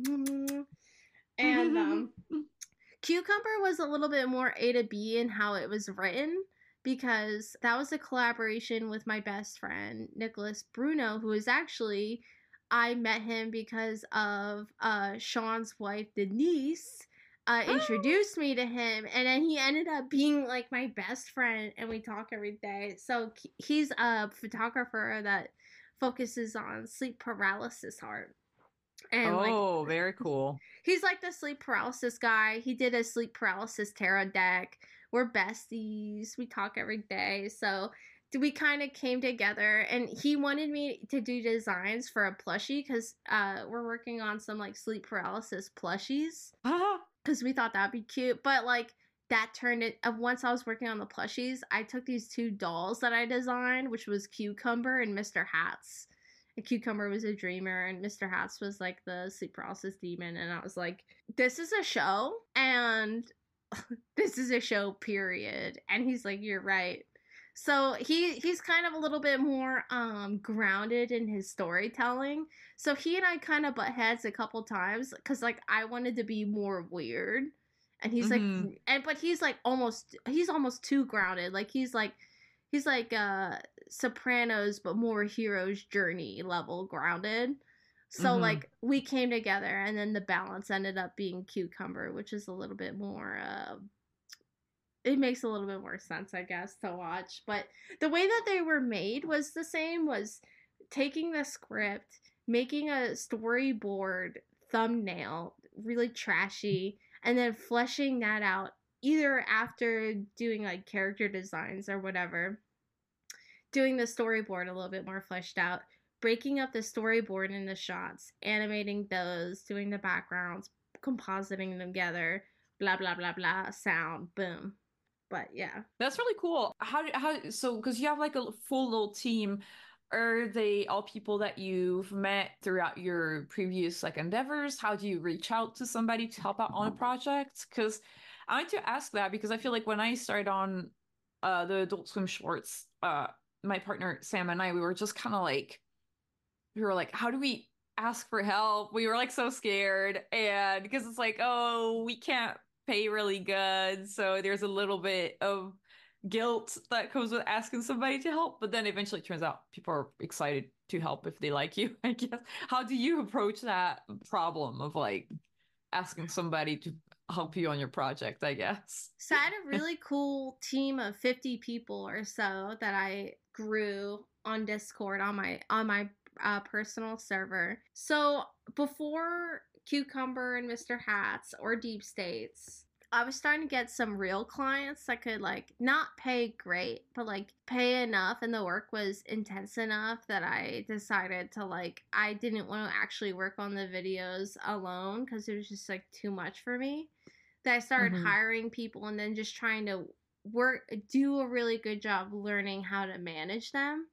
Mm-hmm. So I managed about two hours worth of content, a quarter of that being like a single thing. It was like short, a series of short films for one thing, and then like commercials and other stuff for other things. But where I would basically real quick like do direction for backgrounds and storyboards with like really rough sketches and create animatics and edit animatics and then use that to direct other people to do stuff and then just be extremely transparent with them about like what I could pay them, which was not a lot. Just letting them know what the situation was and asking them if they wanted money because I like didn't want to take on the job alone. And then we mm-hmm. just sort of like became a team. And basically they were like one of the people was someone I went to school with. Some people were people from Meatcanyon. Some people were people I met through Sean, actually, through his one Discord server. And uh, there was some other stray dogs that barked from other places. But the team just, uh, I've always kind of been the kind of person to almost a fault where I just like have no problem like talking to people. Mm-hmm. I mean, I still feel nervous. I'm still like cr- incredibly socially awkward and shit, but like, you know, going out to people and be like, in today's climate with Twitter and stuff, it's becoming harder to do this because it's like if you're not giving someone like a really well paying job, you're like seen as a predator. But the thing is, like, I wasn't making money off of any of those projects. I was mm-hmm. basically using those projects to give all of my friends whatever money I could get from clients and to basically practice managing. Mm-hmm. And then I used I used whatever money I made on the side while uh, giving all my friends the work and managing them from other jobs I was doing that was unrelated and I saved up like $5,000 or whatever. And I said, fuck it. And I spent it all. That was all the $5,000 I had in my entire bank account on cartoons that I wanted to make for myself. And yeah, I knew I did that knowing I wouldn't make anything in return. But it was more just like, I wanted to see everything that I'd learned up to that point. But what if it was like my vision? Like, what if it was my idea? You know what I mean?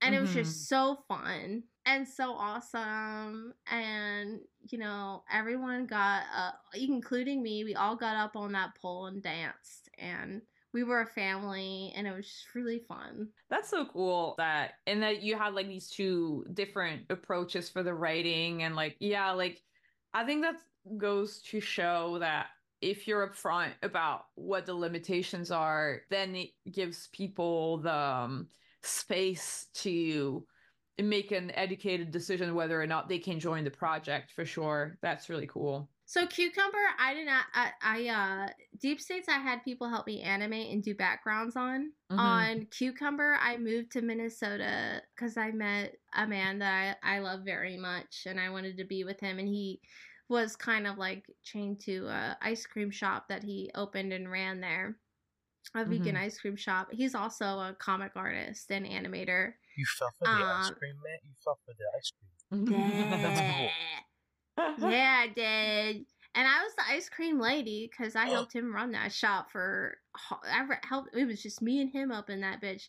It was ice cream and crepes. Nice. And comics because I convinced him to sell his comics there. He was like, "No one's gonna want them," and they kept selling out. And I was like, "I told you." People like ice cream don't like comics. no, for cucumber, the oh. winter months were really dead at the ice cream shop, obviously. In Minnesota. Yeah. So I painted all of the backgrounds in the shop on a church a vintage church pew that he had that he just had in the shop for customers to sit on. And then I did character backgrounds. And then when we went home, I had like a correct version of Harmony or whatever. And like basically I just did like rough animation of all the shots that I broke up from the animatic. And then I threw him the rough animation that I did in Harmony, which was like tweened and everything, but just like, you know, kind of shitty and sketchy. And then he cleaned it in Adobe Animate because he was using his friend's Adobe Creative Cloud thing or whatever so like we were both on saving money the best we and could. And he was cleaning it on a an, an old prayer rug, you know. Yes. And, no, no. And then I love that. he, he had he, we both we both had stolen versions of like animation software, and we were just both like praying to the voodoo god of death. But yeah, then uh, you know I compo- It was just me and him on that one. The only person I hired for that was Justin to help me. That was uh, BK and sound guy to help me with sound effects because he's amazing with that and sound design. but uh, I did all the voices. He did voices. We did all the animation and backgrounds, and Hunter did like a little voice for like an old woman in that cartoon or whatever. But that was like basically like bare bones. But like it took a really long time to do, like a really long time to do. Like is like a four minute short, five minute short, or whatever. I don't know how long it is. It took like three mm. months, but I was doing other stuff too, and my focus is kind of trash. So three months is pretty fast, honestly. Like but, you're saying it took really long, but I feel like in in terms of a compared to like industry timelines, three months is really fast. Right, but the animation's a little choppy, I guess you could say also. Oh my god, Mr. A cucumber! I'm sending this to Nicolas right now. but yeah, like the animation wasn't the animation wasn't like extremely extravagant or you know, it wasn't like Helluva Boss animation or even, you know, like it still looks like really good. I mean, I, am like really impressed when I see the shorts, and I think the story's really good, and the compositing's fantastic. So it feels like a solid little short, you know. Like, so I think it's really cool that you pulled it off in three months. You know, that's like I I loved it so much. Oh my god, I would love. Nicolas is really business minded. He's being like interviewed by people and like eh, fancy stuff and I'm more just sort of like, "Hey, does anyone need lighting on a cartoon character?" But he wants to I think he wants to pitch Cucumber eventually. I have no idea how we would even go forward with that, but like it was just so affordable. Like I will literally you know, just like do it on site. Like it would be so fun, but uh, I'm trying to save up as much money as I can right now and like be able to make more stuff like that in my free time because it's just like so fun. I want to do some more shorts. I've been kind of like not not a super powerhouse of creation recently. I've been uh, visiting my hometown and like kind of taking it easy a little bit, but yeah, I'm just so I Are are you saying that a dormant volcano is not still a resting power of destruction? Even though uh, you are resting, you are still a power of a, a force of nature of animation and creation. Just because you are listen does not take that from you. Oh, I'm not gonna say I'm a weapon of mass creation, but like, but I guess if you had, let's just say they are constantly trying to find me for drone strikes. All I'm gonna say is you're not gonna read about me accurately in first world countries. They're gonna make up lies about you they're going there's going to be misinformation spread about your about your creation. Dude, I would love to. I you know like I don't know if I'm crazy. So everything's chaos right now, right?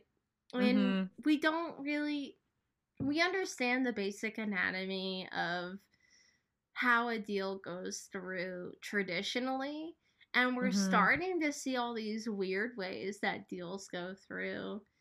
I wonder if like yeah, like you don't make something that has Batman beyond level quality animation to it, right? But like how cheaply you can make it, I wonder if that could be leveraged in a in a deal potentially, you know what I mean? I I wonder about that a lot just because I wonder so so I I've noticed expectations from the audience has risen a lot in terms of the quality of the cartoon, both for studios and for YouTube. So people will be like, well, if this isn't like, yeah, Helluva Boss quality, then kind of like, what are you doing? Or like, if, if, TV show, and we we kind of see it with the comments that are being posted about the Hazbin Hotel made by Bento, where they're like, "Well, it's not as good as the YouTube series and stuff."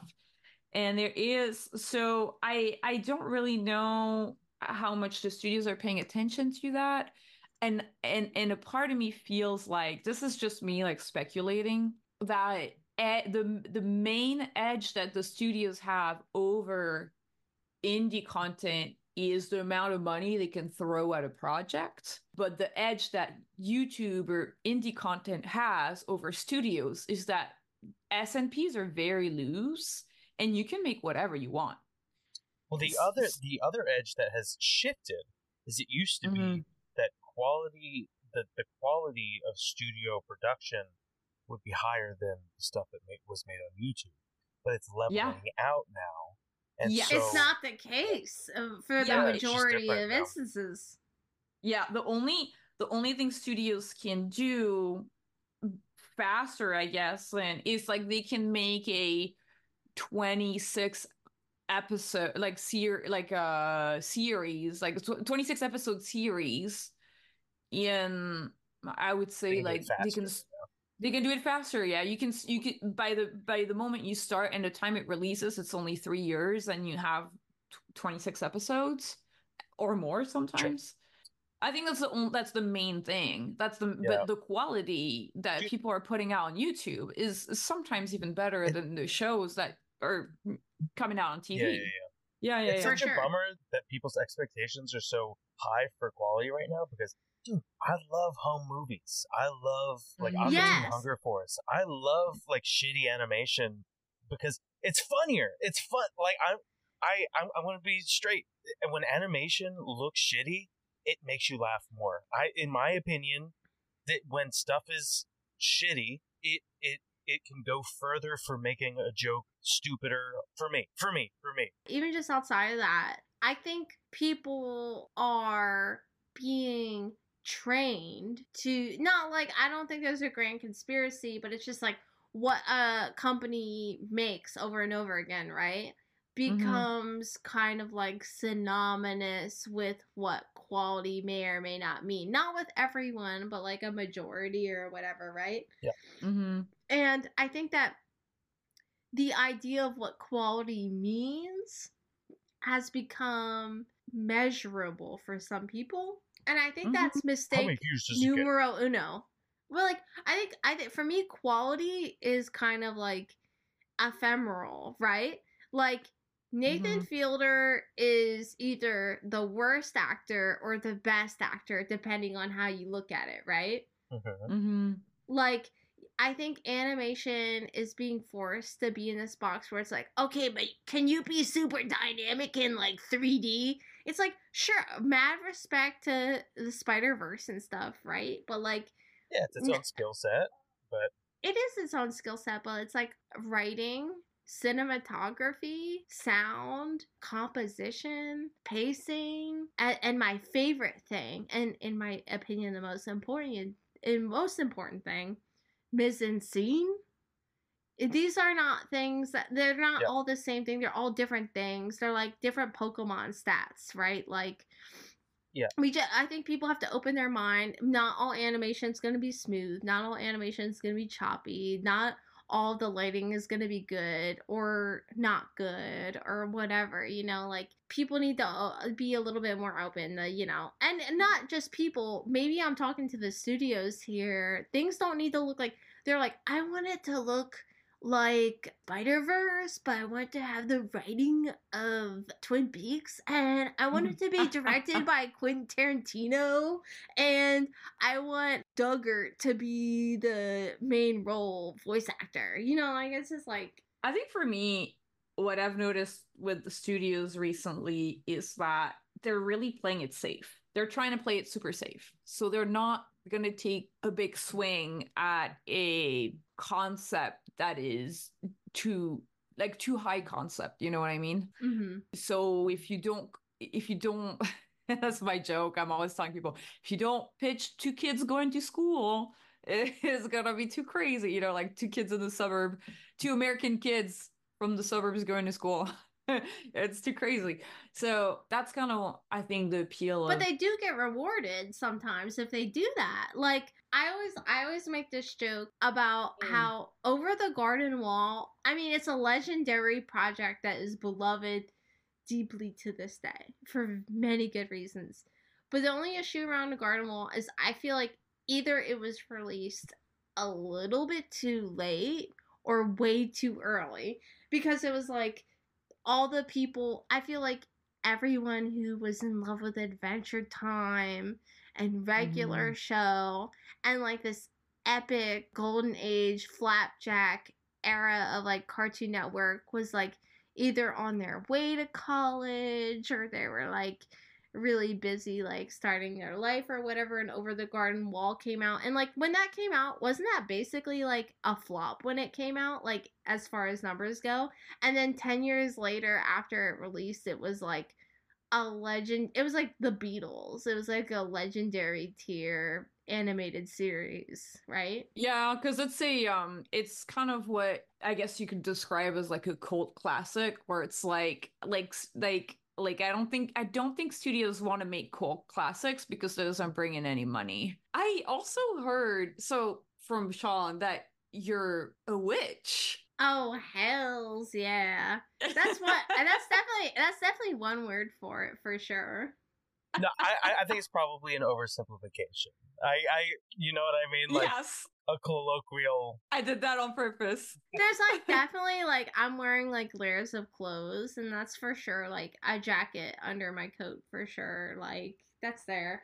But I go, I go definitely like a occultist 1st Mhm. cartoonist second. Ooh. Uh, and I was always, I was always drawing cartoons, but like my mom, she, I was raised in a Catholic household, and I don't know if you, and not, not these like modern Catholics where they convert to Catholicism and they're like super conservative. Like Irish Catholics are kind of more like they won't admit that they're folklorish, if you know what I mean. Mm. Like there's some pagan roots in there that that are a little bit Mm. like glossed over. Absolutely. Like the saints, there's different ways of like contacting the saints and praying to the saints Mm. and asking them for favor. And if sometimes if they don't help you, you'll take a picture of a saint in a frame and you'll put the frame down and you'll be like, I'll put the frame back up if you help me. Yeah, I'm gonna guilt Uh, you. I'm gonna guilt That's you. so funny. My family, uh, my mom particularly, is sometimes certain Catholic families. It, it this is kind of like voodoo in a sense, and voodoo has a lot of Catholicism in it. But uh, my family has a really strong tie to the saint, uh, Saint Anthony, and Mm. Saint Anthony is the finder of lost things. And there's an Mm. interesting St. Anthony prayer. Like if you're losing, if you lost something, it could be something important like your passport. It could be something dumb like your car keys or like something you just put down. It does you don't have to be Catholic. You don't even have to believe in St. Anthony. But if you say with a if you're pure of Yu-Gi-Oh heart and you say and while you're looking for the thing, you say, St. Anthony, St. Anthony, please come around. Something is lost and must be found. You will find it. You don't you could be an atheist and you'll find it. It's so crazy. That's so cool. That subject matter. It it sounds like a, a, a certain short that you and I had talked about a long time ago. You were- you Oh my god. And that's what eventually became Deep States. That's the same character as yeah, with the ki- wow, hugs. But so, so so yeah, the occult has always been really important to me. I was raised in a Catholic household. I went on to I kind of rejected Catholicism because of obviously I had a brain and I was a teenager, and so I rejected that. And I went on to explore Wiccan stuff, which is like level one, and then I went Mm. on to like search folklore stuff, which is kind of like level two.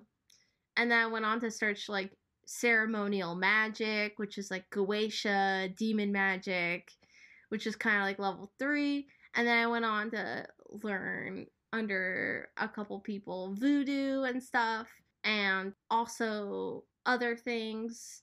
And then I kind of settled into chaos magic, and chaos ha- as a word has come to mean discord. It's become di- uh, synonymous was- with the word discord, which means like things are not in their proper place. But with I was chaos, gonna ask you about Discord, uh, um, D- Discordianism. Have you read that a little hail Eris, bit? Yes. hail alright, that, Eris. that really got me through the pandemic. Actually, I read, I read the little. Did you the, read the Principia book. Discordia? Mm-hmm. I didn't get all the way through it, but I was like, "This is dope. I like this." listen, listen. You are both. You are both popes, and I love you both very much. Eris and I actually go way back, and I used to not be a fan of Eris because, ironically enough, she was introduced to me by uh, patriarchal creeps. I dated essentially what was like the chaos magic slash Thelema equivalent of like a cult leader. Mm. and I fell in love with him and he totally used that to kind of manipulate me and stuff and he introduced me to Eris and then I knew the situation with him was terrible Mm. so I was like you know I was like fuck Eris or whatever but um I eventually became I'm now a leader in the community Hmm. that this this person is not in anymore or welcome in and i am like uh an admin sort of and leader and part of this big community of chaos magic so hail eris she's amazing she's incredible. She's kind of viewed at uh, viewed as like kind of like a drama starter but really at the end of the day it's like in what world where the patriarchy is kind of like enforcing negative stereotypes on both men and women and everything is kind of held together by duct tape and lies does the truth of nature kind of unravel that and cause issues and there's an adjustment period which to me is what the Mhm. golden apple is really about so hail Mhm. eris hail eris Yeah. Yes. I gotta link you up with my uh, with my home Sapphire, who's a previous creative block guest Mhm. and also a ghost hunter and also a paranormal and a and, and a cult like expert or you know in in in the in this realm of like sort of paranormal activity and stuff. I love that. I saw that she was getting into animation on Instagram actually. Uh she had like an animated segment that she was producing and someone was Oh, sh- animating she's an it for she's an animator. She, She's she- an she's an animator. Yeah, yeah, no, no, Mhm. no. I, I met her because she was an animator on Stone Quackers at Fox ADHD. What? and and later so she started off uh and she was a the host of Frederator like she she was like uh what? like on, on all Shut those like up! YouTube channels uh, Shout out to she, Space she, Cat. she used to uh host a Frederator segment and then she got into doing she has a, a, a podcast called Stories with Sapphire where she interviews people about their spiritual or uh paranormal stories and she animates horror stories. And so she i think she does most of the animation and a lot of the drawing in those. And uh, yeah. That's she, she's she's an animator who, who she actually is in two seasons of like she's a literal like trout like ghost hunter on television. And and like she's like a is one of the people that they cut to like for like reactions on those like paranormal shows like talk about like the history of a certain type of ghost in mythology and stuff like that Right. like, so she Mm. so she's like a an on TV paranormal expert, but she's also an animator, which is really cool. I love that. Those are the kinds of people that are really cool because it's like when you're into this sort of thing, no matter how faithful you are or are not, every, every ounce of faith and intuition and belief and like it requires you accepting, okay, this could be bullshit. But in order to see this through, you know what I mean? You have to like kind of let it play out to like fully understand the full extent of it, you know what I mean?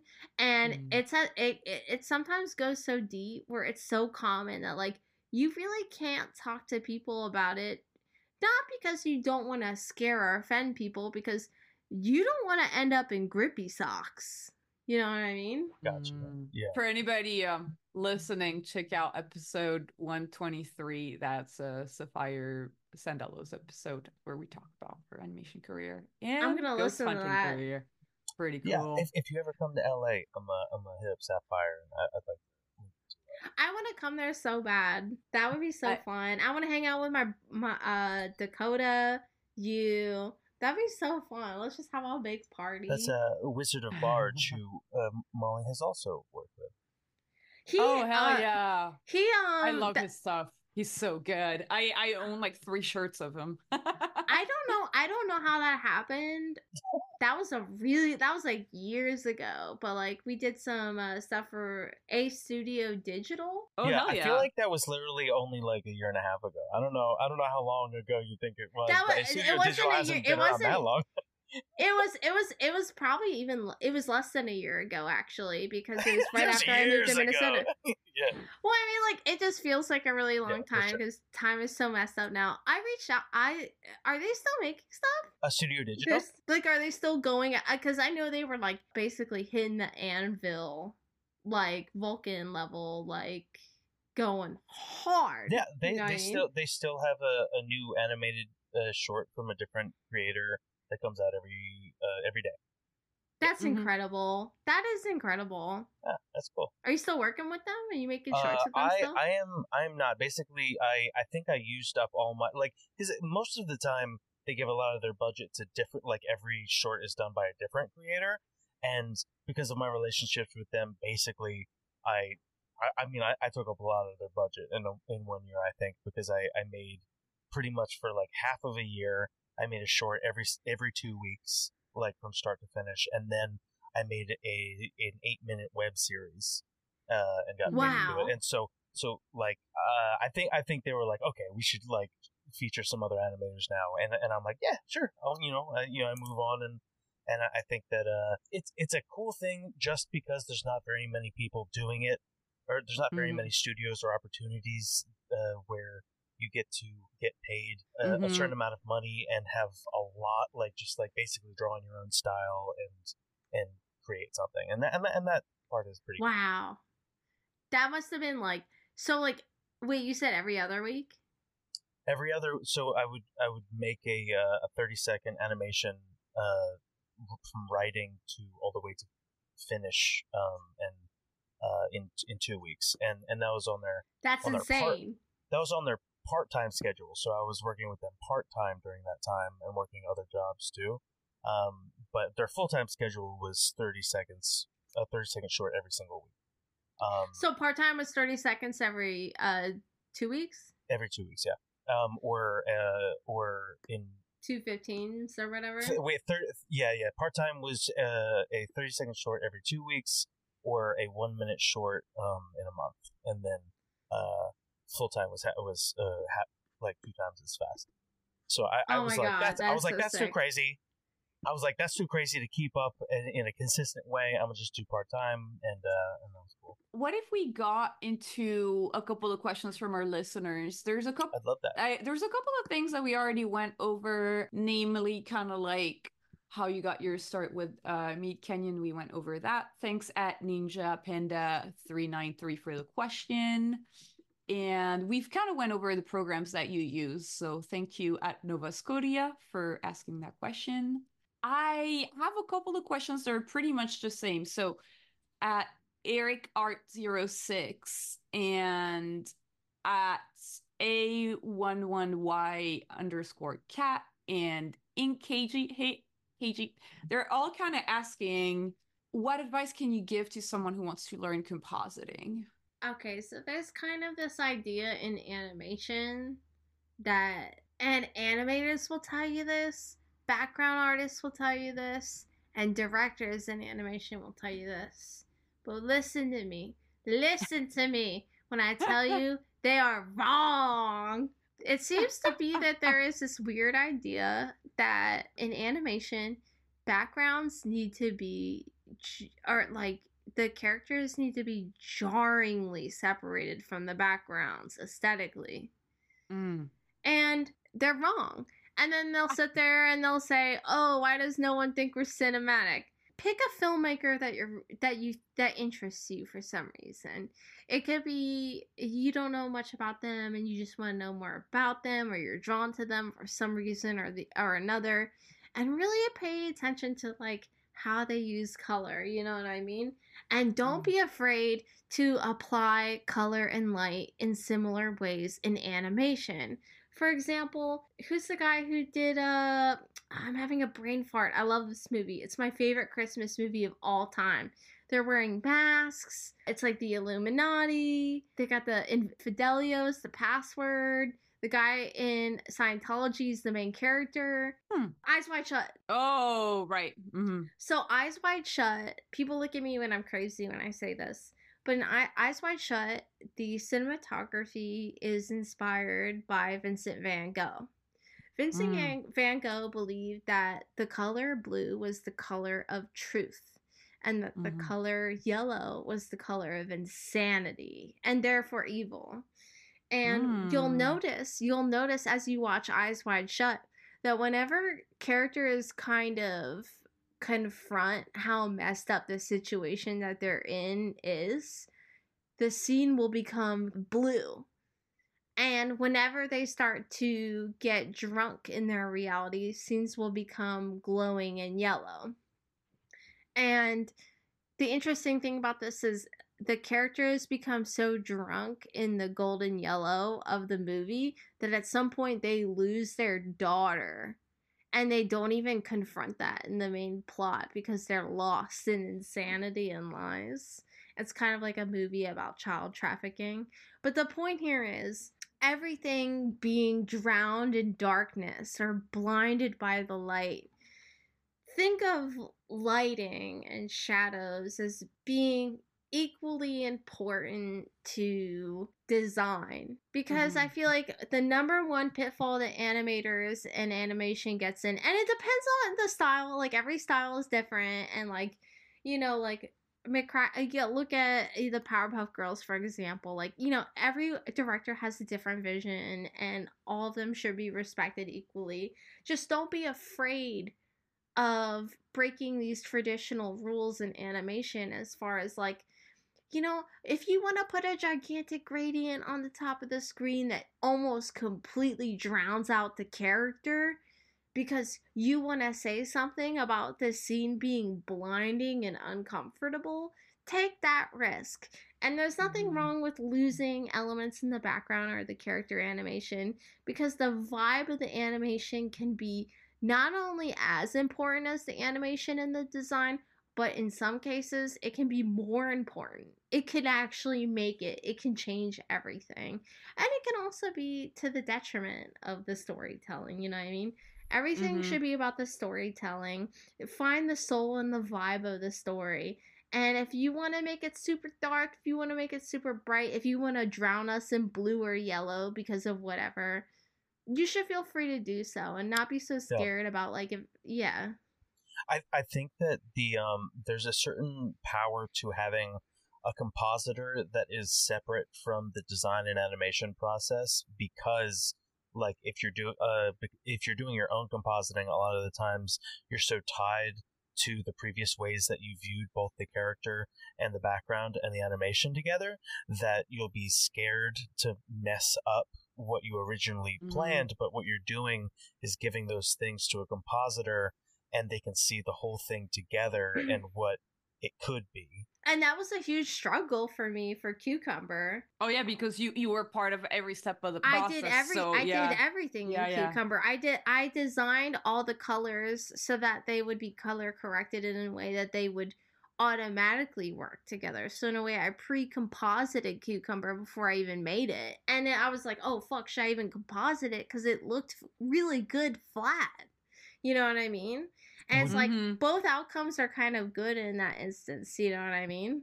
Would you mm-hmm. rather mm. create a project and be the compositor and not the other parts of the project or like design and animation or do design or storyboarding whatever and hire a compositor on your project what do you think i think that when i'm the compositor ultimately at the end of the day you know, all roads lead to Mr. Wonderful. Like everything ends up in my hands anyway. Mm-hmm. And I feel really confident as a compositor that I know that I'll take care of myself. Uh, there are other compositors who can work magic too, but I just like feel like I've taken myself to the limits of almost like what is possible. I I'm not necessarily there's so much more for me to learn. I don't know mm. shit, but like I know that would do be good.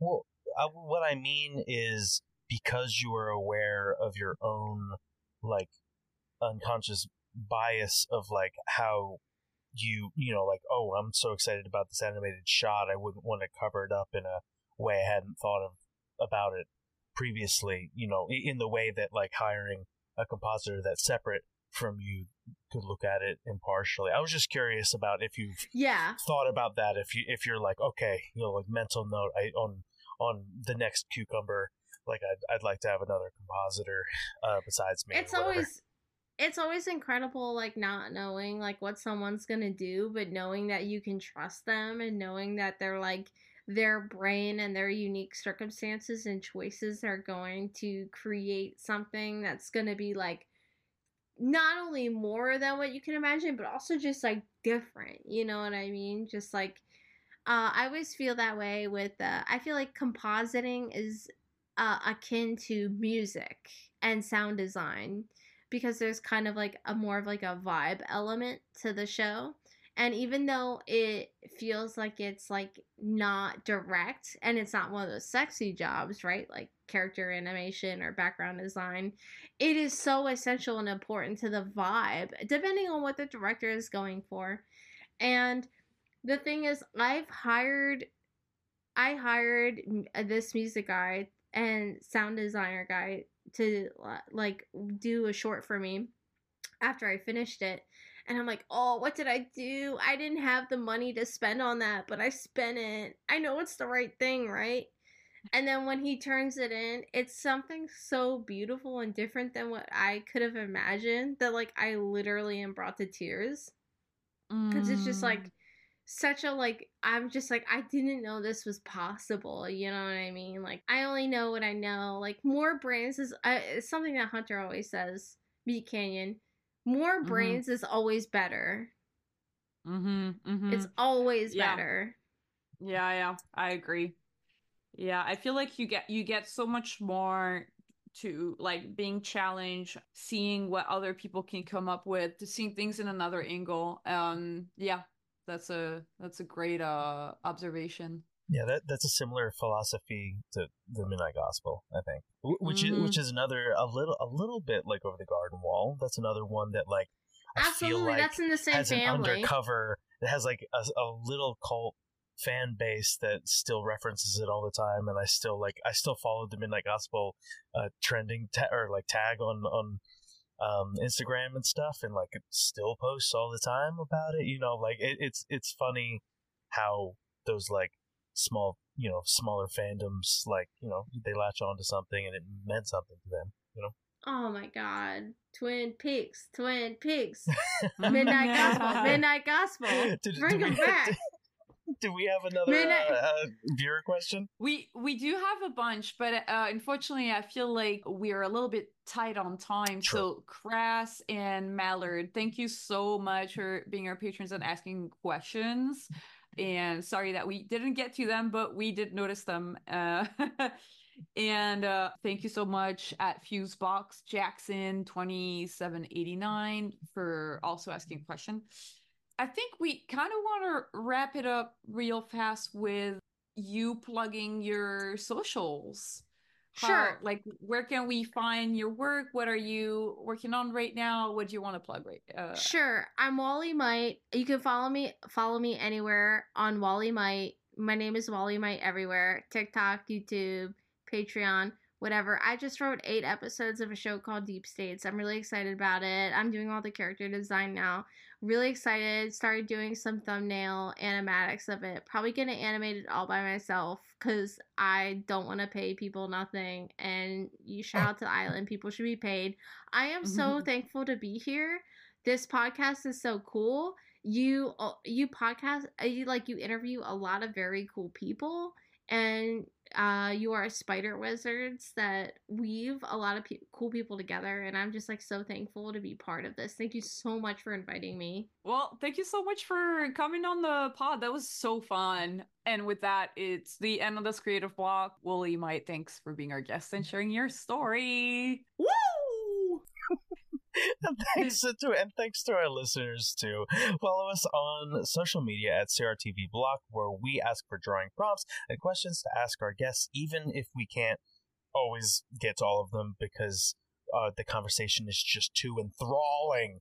Uh, huge thanks to our editor Clemence for editing the podcast, Marco for helping us to produce the show, and Ebuka for creating the short clips that we've been putting out. We're so excited about those, and uh, anybody who may have found us through those clips, please uh, say something in the comments. We love to know who it's reaching. Yeah, yeah. Yeah, if you love our show, you can support us on Patreon. Becoming a patron gets you early access to interviews and access to our Discord community. Uh, another great way you can support the pod is just interact with the content by either liking, subscribing, or commenting. Any of the small things like that really help us a ton. So you could just uh, tell us about uh, what you had for lunch today if you don't know what to comment. Click the link in the description of this episode. I've been your host, Vee. And I was Sean. Keep dugging on those animated shots, and we'll see you next week. And I'm Wolly, and I love and I love you. and we can stop the recording here.